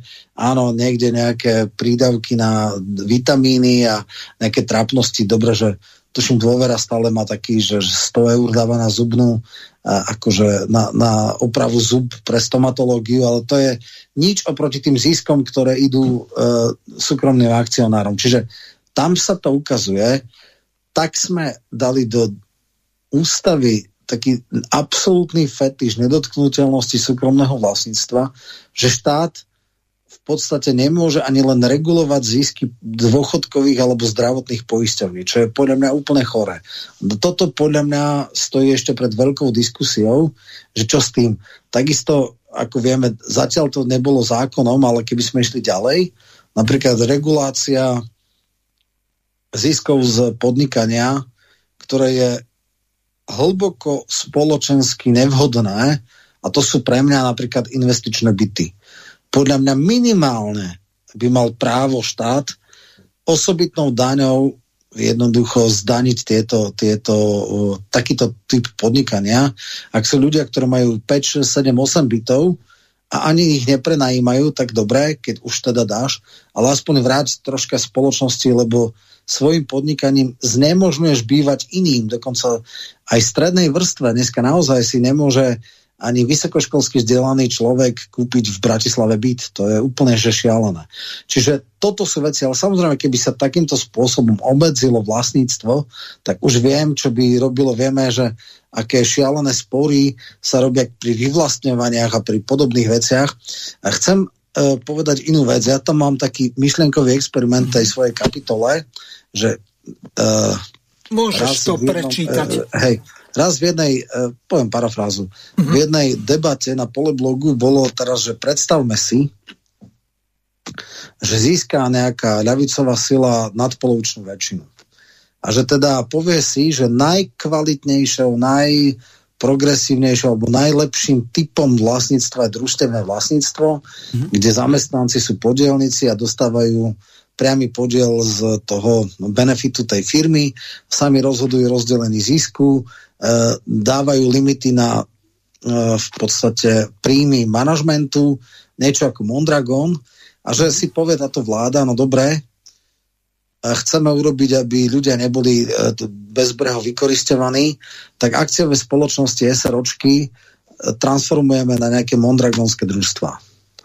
No, je to možné, alebo nie je to možné? Nie je to možné. Prečo to nie je možné? Lebo fetiš dotknutelnosti zdra- e, súkromného vlastníctva. Ak by niekto niečo také chcel urobiť, okamžite by išli, e, že to vyvlastnenie, áno, tento, tento systém máme v ústave, ale len v verejnom záujme, čo by sme vedeli naformulovať. E, vlastníctvo, tie, tie výhody sú jednoznačné. E, lepší benefit pre zamestnancov, väčšia spravodlivosť, e, e, rozvoj tých ľudí, zkrátka zamestnanci mondragonských družstiev sú podstatne lepšej, e, lepšej úrovni ako akcionári, ako zamestnanci akciové, kde akcionári majú jediný cieľ maximalizácie zisku a zamestnanci dostávajú tú najnižšiu možnú sumu, ktorú je schopný niekto pracovať na danej pozícii s danou kvalifikáciou. Hej. Nikdy akcionár nedá zamestnancov viac ako najne, najnevyhnutnejšia, najnižšia možná suma. Takže to by sa dalo zadefinovať. Ale, a potom tu príde najväčší problém, adekvátna náhrada. Adekvátna náhrada sa samozrejme minimálne pri nadnárodných koncernoch stanoví s nejakou medzinárodnou arbitrážou a to by bolo koniec. Ďalšia vec, ktorú si treba uvedomiť, že máme 80% slovenského exportu vytvárajú transnacionálne korporácie, to znamená firmy, ktoré majú zahraničnú účasť majetkovú. To znamená, keby my sme chceli znárodniť nemecké, francúzske, uh, britské, neviem aké firmy. Korejské. No tak, korejské. No tak vieme si predstaviť, čo by to nastalo. To by bolo ani nie, že embargo, to by bolo, ako vravila Švihlíková, uh, nejdřív tanky, teďko banky. Jednoducho odrezali by nás od Európskej centrálnej banky, neprišli by peniaze a my by sme okamžite skolabovali. Čiže tam sa najkrajšie ukazuje... A jo, v prípade evra?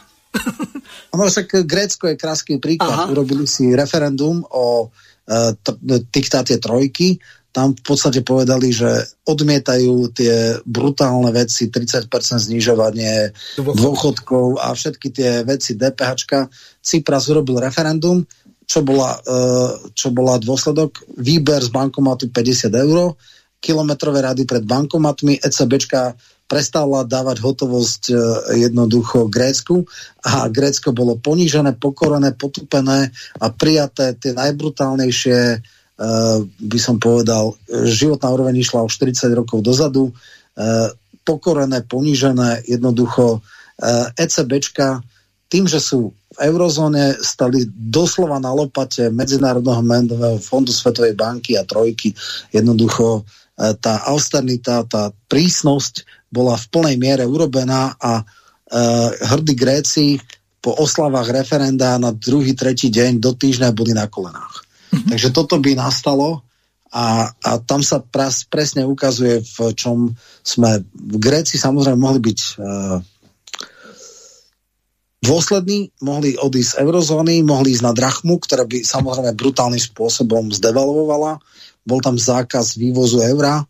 Uh, jasné, že všetkých úspory by išli na jednu tretinu, možno jednu štvrtinu, hej, lebo taká by bola ťažká devalvácia tej novej drachmy no tak eh, radšej prijali tento brutálny diktát. No. Takže, ale samozrejme tá ekonomika do dnes 10 rokov sa nevie z toho no, Čiže tu chcem povedať, tu na krásne sa ukazuje na tomto prípade, ako je limitovaný vlastne model e, národných vlád. Že nejaká násilná alebo systémová transformácia majetku je nemožná nemožná, lebo fetiš nedotknutelnosti uh, tohto, hovorím, oni, oni by nás ani nemuseli obsadiť uh, ako v 68. Vojensky. Uh, vojensky. Stačilo by, že by ECBčka zastavila prístup uh, k eurám a Slovensko by bolo v sekunde na kolenách. Takže, takže toto je ten najväčší problém. Tým pádom my sme semi-periféria, to znamená uh, skôr alebo neskôr asi niečo bude musieť nastať nejaké tie prvky, e, že niečo také sa snaží, boli už e, Occupy Wall Street, Indiganos, e, potom Žlté vesty, ale táto zmena musí prísť z centra, nie z periférie. A uvidíme, ako to bude. Bohužiaľ teraz ja som bol veľmi frustrovaný, keď Melenchon sa tesne, tesne nedostal do druhého kola, zase iba Ja som bol úplne frustrovaný, keď Melanchon nepodporil Lepenovu, ale vykašľal sa na to, že radšej nech volia Macrona. To je, ten chlap sa zbláznil. Nepovedal to, nepovedal to aktívne, ale jasné, ale tam si treba uvedomiť jednu vec, že zase fatálne zlyhala ľavica.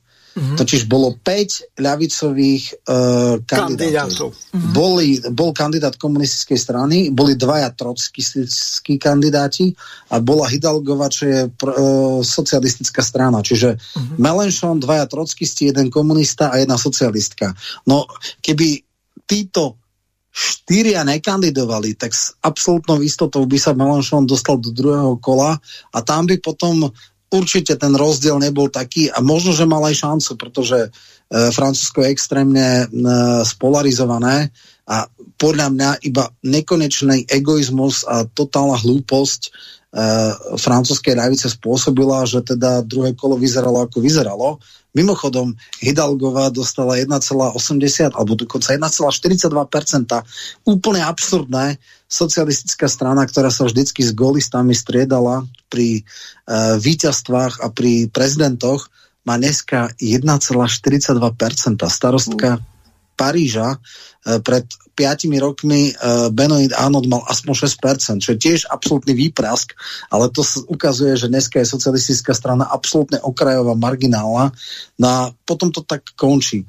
Melanchon bol naozaj, teraz má poslednú šancu, uvidí sa, ako to bude, že teda môže byť ešte premiér, ak by naozaj získal v národnom zhromaždení väčšinu, bola by to veľmi ťažká kohabitácia, ale taká už bola aj, aj Mitterrand musel koordinovať a kohabitovať s Širakom, s pravicovým premiérom, ktorý dostával pod kontrolu e, národné zhromaždenie, tak uvidí sa, uvidíme, čo urobia média. Je jasné, že tá uh, Macronová strana En Marche je úplne, že vyflusaná, tí poslanci, tretina odišla preč, uh, totálne akože nepresvedčili, takže v parlamente, v parlamentných voľbách to bude mať ťažké, ale naozaj, ak budú takto rozbité ľavicové sily, tak nakoniec, nakoniec to upláca s nejakými neogolistami a bude to veľmi zlé. Takže to len k tomu, že niekedy aj keď je spoločenské vedomie a atmosféra dobre nastavená na prípadnú zmenu, lebo zjavne e, reálny výsledok, e, teda výsledok volie napríklad vo Francúzsku, keď sme pri tom, totálne nezodpovedá reálnemu rozloženiu síl, pretože strašne veľa ľudí nešlo voliť e, v druhom kole, tak kvôli hlúpej taktike politickej a kvôli rozbitiu vlastných hlasov e, sa, sa v podstate tie síly nedokážu skonsolidovať a skončí to, ako to skončí. To znamená, že aj toto je veľký problém. E, jedna vec je prísť s nejakými alternatívami, jedna vec je prijať nejaké programy, ktoré sú a na ktoré už je možno aj spoločnosť pripravená, že by ich akceptovala. Hej, že dneska sa verejne hovorí napríklad o limitovaní povedzme majetku, ktorý je škodlivý, ale keď tá politická sila, ktorá v spoločnosti je, sa má pretaviť do reálnej politickej sily, tak kvôli rozbitiu a fragmentácii ľavice to nakoniec skončí tak, že zase vyhrávajú tí, ktorí cementujú ten zlý a, a chorý stav. Tento problém je aj na Slovensku, ale ja som sa ešte chcel dotknúť jednej veci. Melanchon, keď už o tom hovoríme, tak e, on je eurohujer a natohujer, keď e, otvorene sa síce nevyjadril, ale e, neodporúčil voliť Lepenovu. Áno, neodporúčil voliť Macrona, ale nepovedal to, nepovedal nič voči Macronovi a aktívne povedal, že nie Lepenovu. Áno, to je jasné. Ale zase, keď si zoberieme, tak e, on má absolútne zázemie voličské na tých predmestiach, kde sú teda uh, uh, pristahovalci a, a uh, on je bohužiaľ tá slniečkárska ľavica. Na jednej strane fajn, niečo podobné ako v Španielsku Podemos. To znamená, uh-huh. uh, sú teda sociálne orientovaní, ale sú extrémni slniečkári, takže v tomto zmysle je to dosť ťažké. Nie je to tá tradičná e, konzervatívna ľavica, ktorá stáva, stojí na tradičných hodnotách a je silne sociálne citlivá. E, bohužiaľ, no tak čo sa dá robiť? V tej liberálnej agente si môže s, s Macronom podať ruku, to je bohužiaľ to. Ale chvála Bohu, nie všade je takáto, takáto ľavica, to znamená, že aj tá európska ľavicová scéna sa nejakým spôsobom vyvíja aj nie je rovnaká všade. Hej. Mm-hmm. Na Slovensku E, máme progresívcov, aj keď teraz, keď tam bude Šimečka miesto Bihariovej, to bola taká ťažká slniečkárka, on bude teda ešte väčší, ale to bude taký oveľa viac liberál ako ľavičiar. Mm. Hej, to už skôr jeho otec občas niečo urobí také, že prekvapivé. No, čiže áno, v tomto je to, ale áno, tu chcem povedať, že aby som sa vrátil k tej otázke. Tam sa jasne ukazuje, kde sú limity nášho systému tam sa ukazuje, že čo všetko vlastne môže robiť normálna vláda. Nemôže ani len zdaniť alebo ale obmedziť zisk poisťovňam, zdravotným, sociálnym a tak ďalej. Nemôže zabezpečiť, aby sa z druhého piliera vyťahoval zisk uh, z dôchodkového zabezpečenia. Uh, jednoducho, všetko je komercionalizované. A akákoľvek regulácia v tomto zmysle nepripustná, čo, čo je koniec. Jednoducho, toto už je uh, ťažká dystopia, kde, kde štát v podstate o zásadných veciach nemôže rozhodnúť. No a potom, e, keď sme išli aj niektoré ďalšie politiky, že čo môže a čo nie, chcem povedať, že napríklad e, klasický prípad dávam nečasovú vládu od roku, tuším, 2.8 do roku 2.14 5 alebo 6 rokov ani o cent, ani o halier nebola valorizovaná najnižšia mzda. Jednoducho pravicové vlády si povedia, že to nebudú valorizovať a jednoducho je to tak.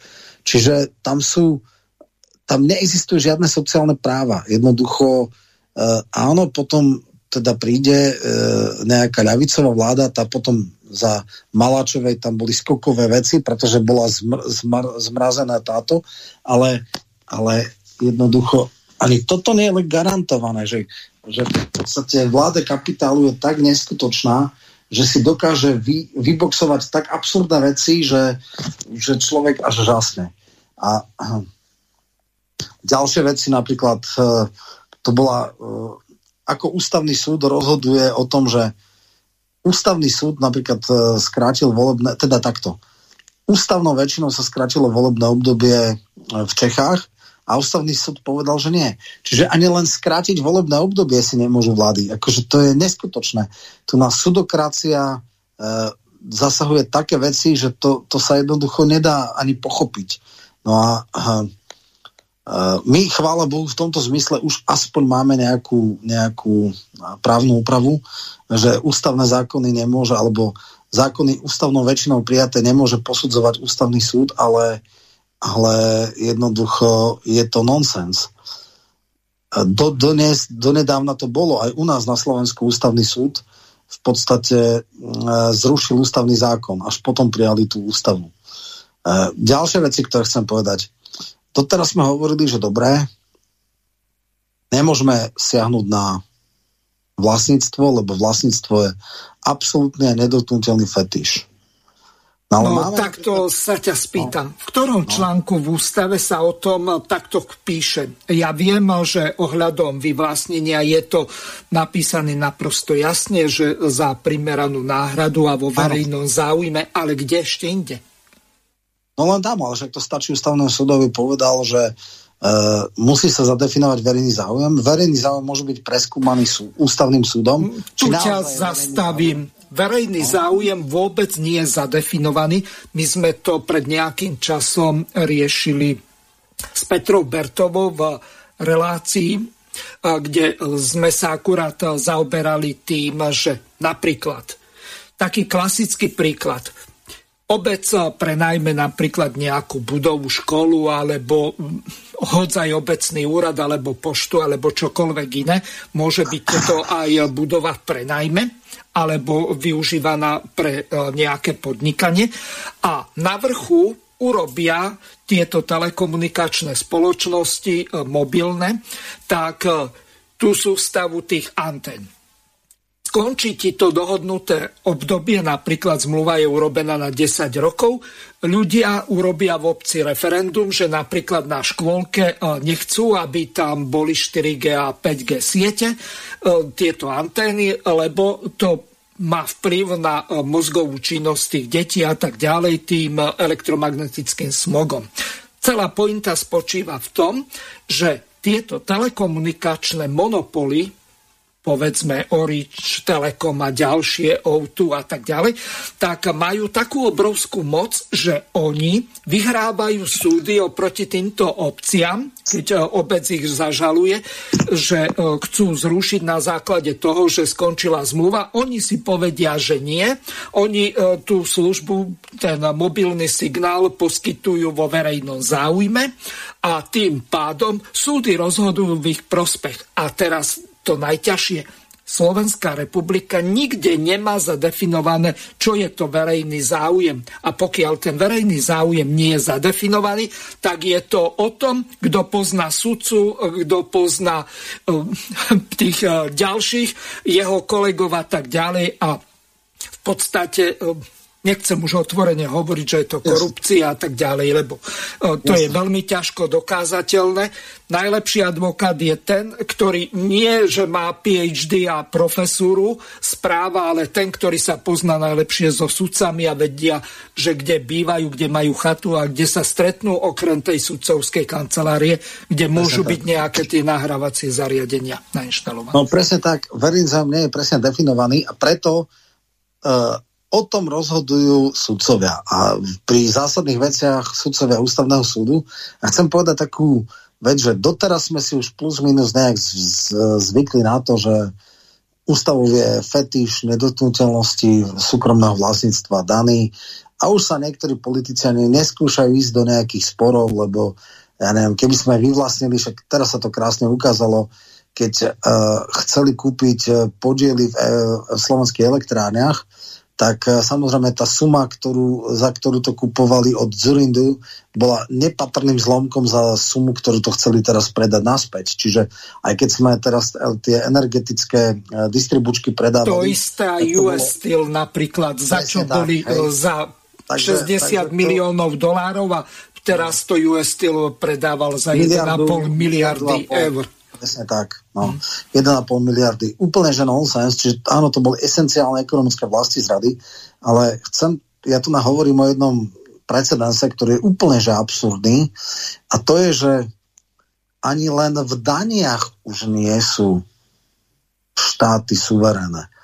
Keď sa François Hollande prvýkrát stal prezidentom, však on bol iba jedenkrát, druhýkrát nekandidoval, Hej. tak sa pokúsil zaviesť milionárskú daň, pre príjmy nad 1 milión, čiže tam boli nejaké daňové pásma a kto zarábal viac ako milión, tak len tú čiastku nad milión mala byť uh, z Koľko? 70%? 70 75%. Uh-huh. Ústavný súd povedal, že je neústavné to takto zdaniť. Samozrejme, mali to vtedy aj nejaké dopady, že kvôli tomu sa Depardieu stal ruským občanom a ešte neviem kto, ešte nejaké mm-hmm. ďalšie celebrity, lebo tam neboli takéto dane, tak normálne ústavný súd zrušil túto výšku dane a dali na nejakých 60% to danové pásmo. A bolo jasné, nie 60% z milióna, ale z toho, čo je nad milión. Hej? Mm-hmm. Čiže tam sa ukazuje to, je to prostoduché e, e, myslenie aj Petra Šťastného, ktorý povedal, že vláda nesmie vykonávať svoju ekonomickú činnosť, vlastná, vláda nesmie určovať uh, svojvoľné výšku daní, lebo raz, čo dal Zurinda a Mikloš, to musí ostať na veky vekov. To je tak absurdné. Ja, ja žasnem, kde v sebe našli tú drzosť ústavní sudcovia vo Francúzsku posudzovať výšku daní. To je, to je nonsens. Však niekde v Švedsku v, v 70. rokoch boli až 90% dane pri najvyššie príjmové pásma. A bolo to v poriadku a jednoducho tí ľudia, e, ktorí zarábali priemerne, dostávali primerané dane a áno, vysoko nadpriemerné mzdy e, alebo príjmy boli zdaňované vysoko, ale, ale aj tak mali tí ľudia dosť. Čiže toto je akože taký najbrutálnejší prípad, že ešte ani len o daniach vlády nemôžu.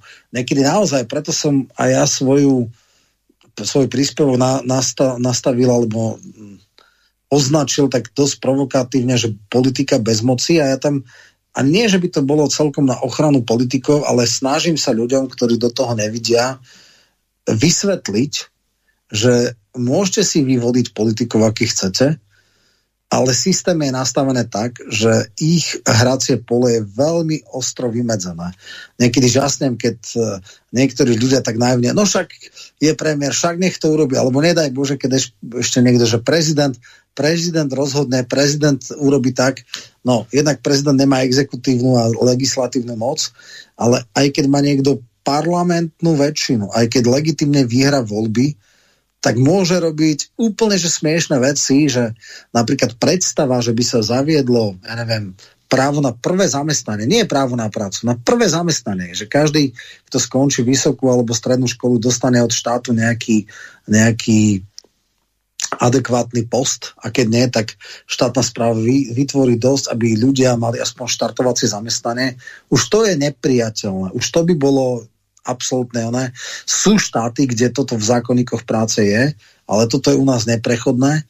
Uh, ďalšia vec, ktorá je úplne absurdná, no čo vlastne môže štát robiť? Ja tak hovorím, že takým lakmusovým papierkom sú zákonníky práce.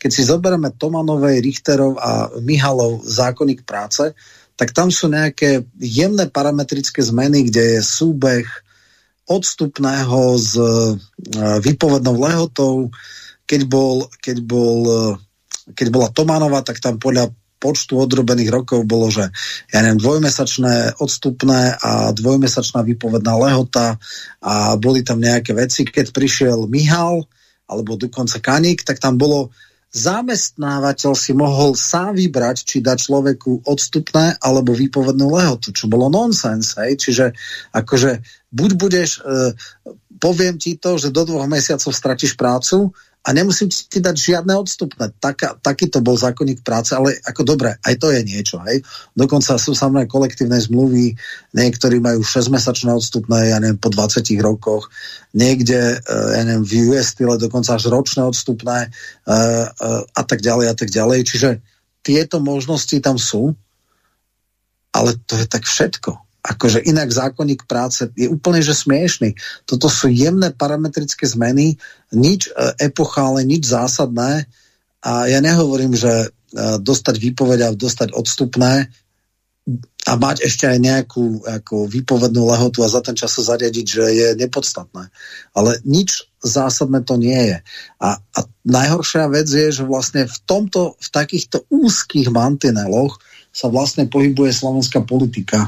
To znamená, naozaj tí politici majú relatívne veľmi málo možností, ako niečo urobiť, lebo ako náhle by niečo urobili, tak okamžite podanie na ústavný súd a tak ďalej. A chcem ešte jednu vec povedať, aký nekonečne drzí a justičné alebo juristicky kreatívni sú sudcovia niektorých ústavných súdov, teda oni to zloženie sa mení, ale toho Zurindovského to bolo najabsurdnejšie, Citát v ústave bol jasný. Zdravotná starostlivosť je bezplatná na základe povinného zdravotného poistenia.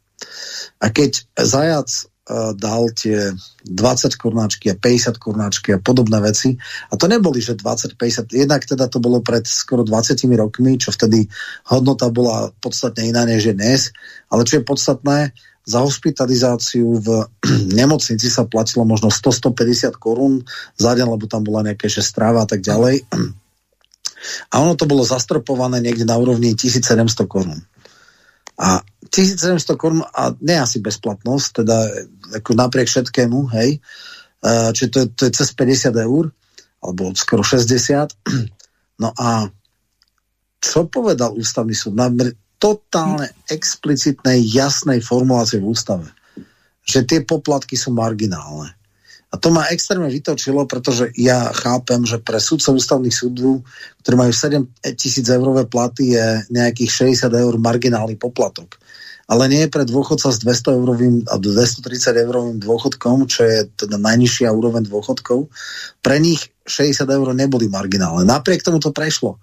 Napriek tomu nemali akože absolútny problém toto jednoducho dať a za niečo také odmávať a niečo také prijať. Čiže tu sa ukazuje ako sudokracia, ako systém je nastavený tak, že nech vyhrá akákoľvek strana a chce v dobrej viere aj pomáhať, čo také nebolo, lebo áno, rok 12-16, ako si spomenul, bol veľké nevyužité obdobie, kedy neboli koaliční partnery, nemali sa na koho uh, stiažovať. Samozrejme, nemali ústavnú väčšinu, to treba povedať, ale dobre, však... Keď tak ale vedeli väčšinu... sa napríklad eh, v prípade toho zákona ústavného no, dobré, rodine dohodnúť s KDH-kmi. S KDH-kmi sa na tom vedeli, ale napríklad sa nevedeli dohodnúť na zákazu zisku poisťovní, pretože Uh, ústavný súd chodili tam do bezvedomia, ešte aj tento povedal OK, potom rozhodnutí ústavného súdu, že zisk poisťovní je neústavný. Ak by sa prijala ústavná norma, ktorá by limitovala zisk presnej, presným spôsobom, tak jednoducho by to platilo a ústavný súd by s tým nič nemohol urobiť. Mm. A vtedy sa KDH ukázali ako super farizei, ktorí e, napriek mnohým a mnohým pokusom nejakým spôsobom dohodnúť to a urobiť znova ad hoc koalíciu, tak jednoducho vždycky zlyhali. Takže na KDH sa v sociálnych veciach nedá absolútne spodahnúť.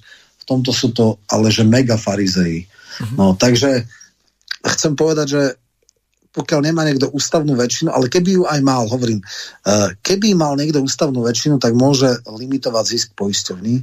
Uh, šanca, že sa nájde taká ľavicovo orientovaná ústavná väčšina, ktorá by toto dala, je veľmi malá, malá, malá nádej.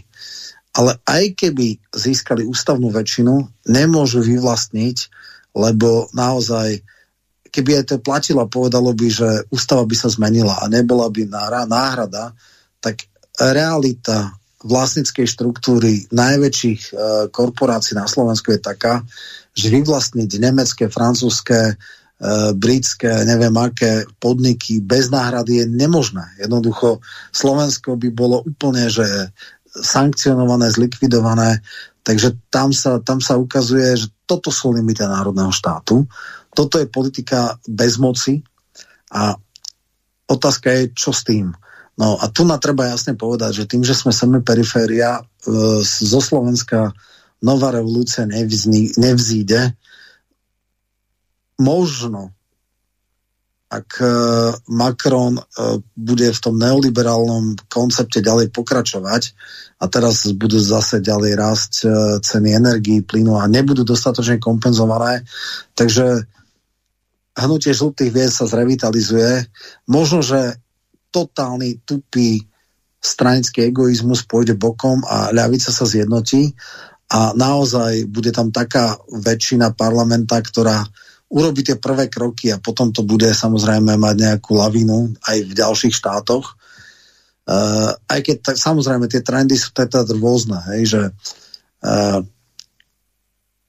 v Nemecku Die Linke, čo bola taká radikálna ľavicová strana, principiálna ľavicová strana, sa iba vďaka veľmi komplikovanému volebnému systému dostala. Uh-huh. Áno, mala 4,9, že normálne by sa neostala, keďže mala priame mandáty, tak tam niečo má.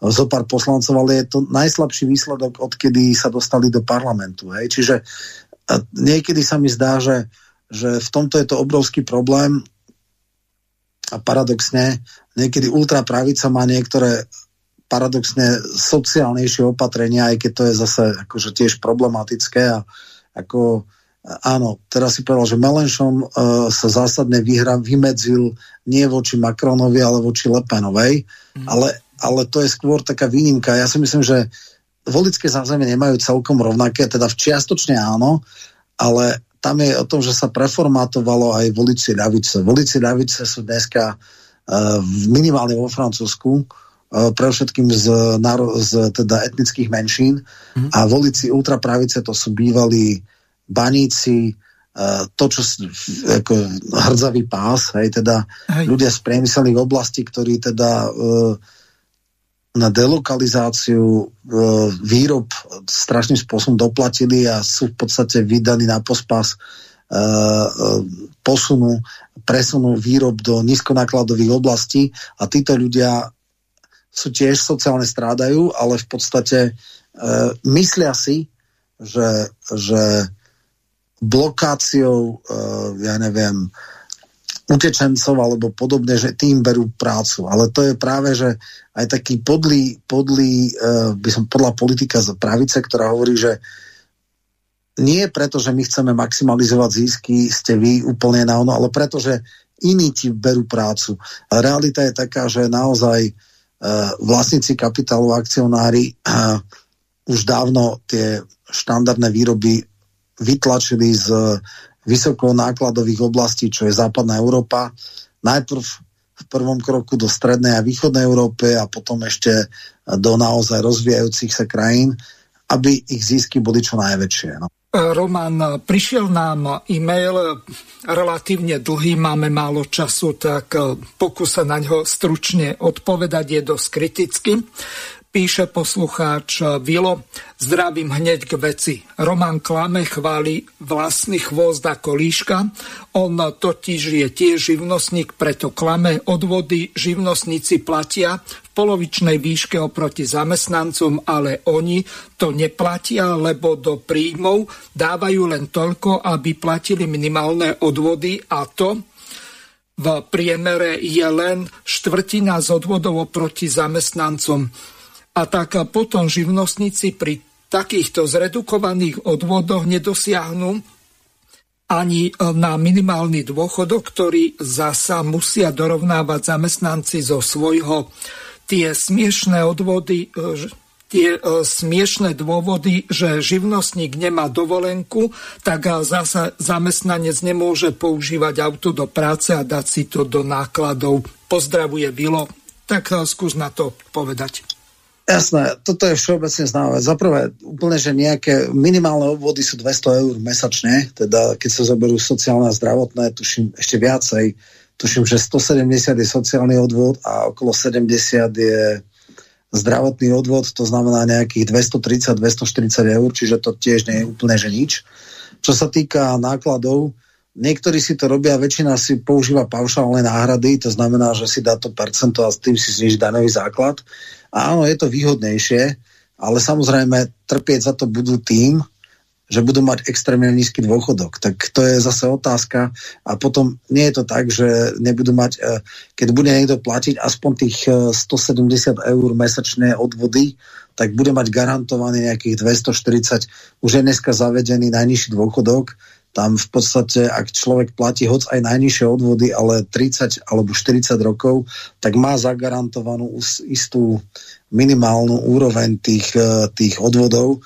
A keď si to tak zoberieme, že ja neviem, 40, 45 uh, aktívnych rokov si niekto platí 170 eur a nakoniec dostane 230, ja neviem, tých 10-15 rokov, čo žije na dôchodku, tak nikto na ňu nedopláca. Ja si myslím, že že to nie je boh vie čo a preto živnostníci ťažkokrát pracujú aj do 70-75, dokedy sa dá, lebo z 230 eur sa nedá vyžiť.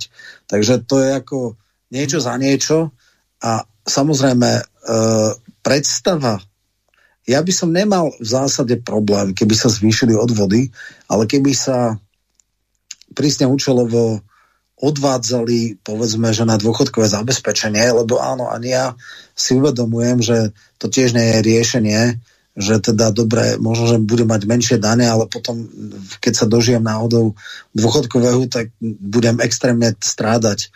Takže keby sa aspoň prísne účelovo viazali na zvýšenie odvodov na sociálne alebo teda dôchodkové zabezpečenie, tak by som s tým nemal problém. Ale... Roman, bohužiaľ čas dnešnej relácie uplynul. Veľmi pekne ti ďakujem, lúčim sa s tebou a takisto aj s našimi poslucháčmi. Do počutia. Vysielací čas dnešnej relácie veľmi rýchlo uplynul, tak sa s vami zo štúdia Banska Bystrica Juh lúči moderátor a zvukár Miroslav Hazucha, ktorý vás touto reláciou sprevádzal. Vážené poslucháčky a poslucháči, budeme veľmi radi, ak nám zachováte nielen priazeň, ale ak nám aj napíšete vaše podnety a návrhy na zlepšenie relácie, lebo bez spätnej väzby nebudeme vedieť relácie zlepšovať, za čo vám vopred veľmi pekne ďakujem. Do počutia. Táto relácia vznikla za podpory dobrovoľných príspevkov našich poslucháčov. I ty sa k ním môžeš pridať. Viac informácií nájdeš na www.slobodnyvysielac.sk Ďakujeme.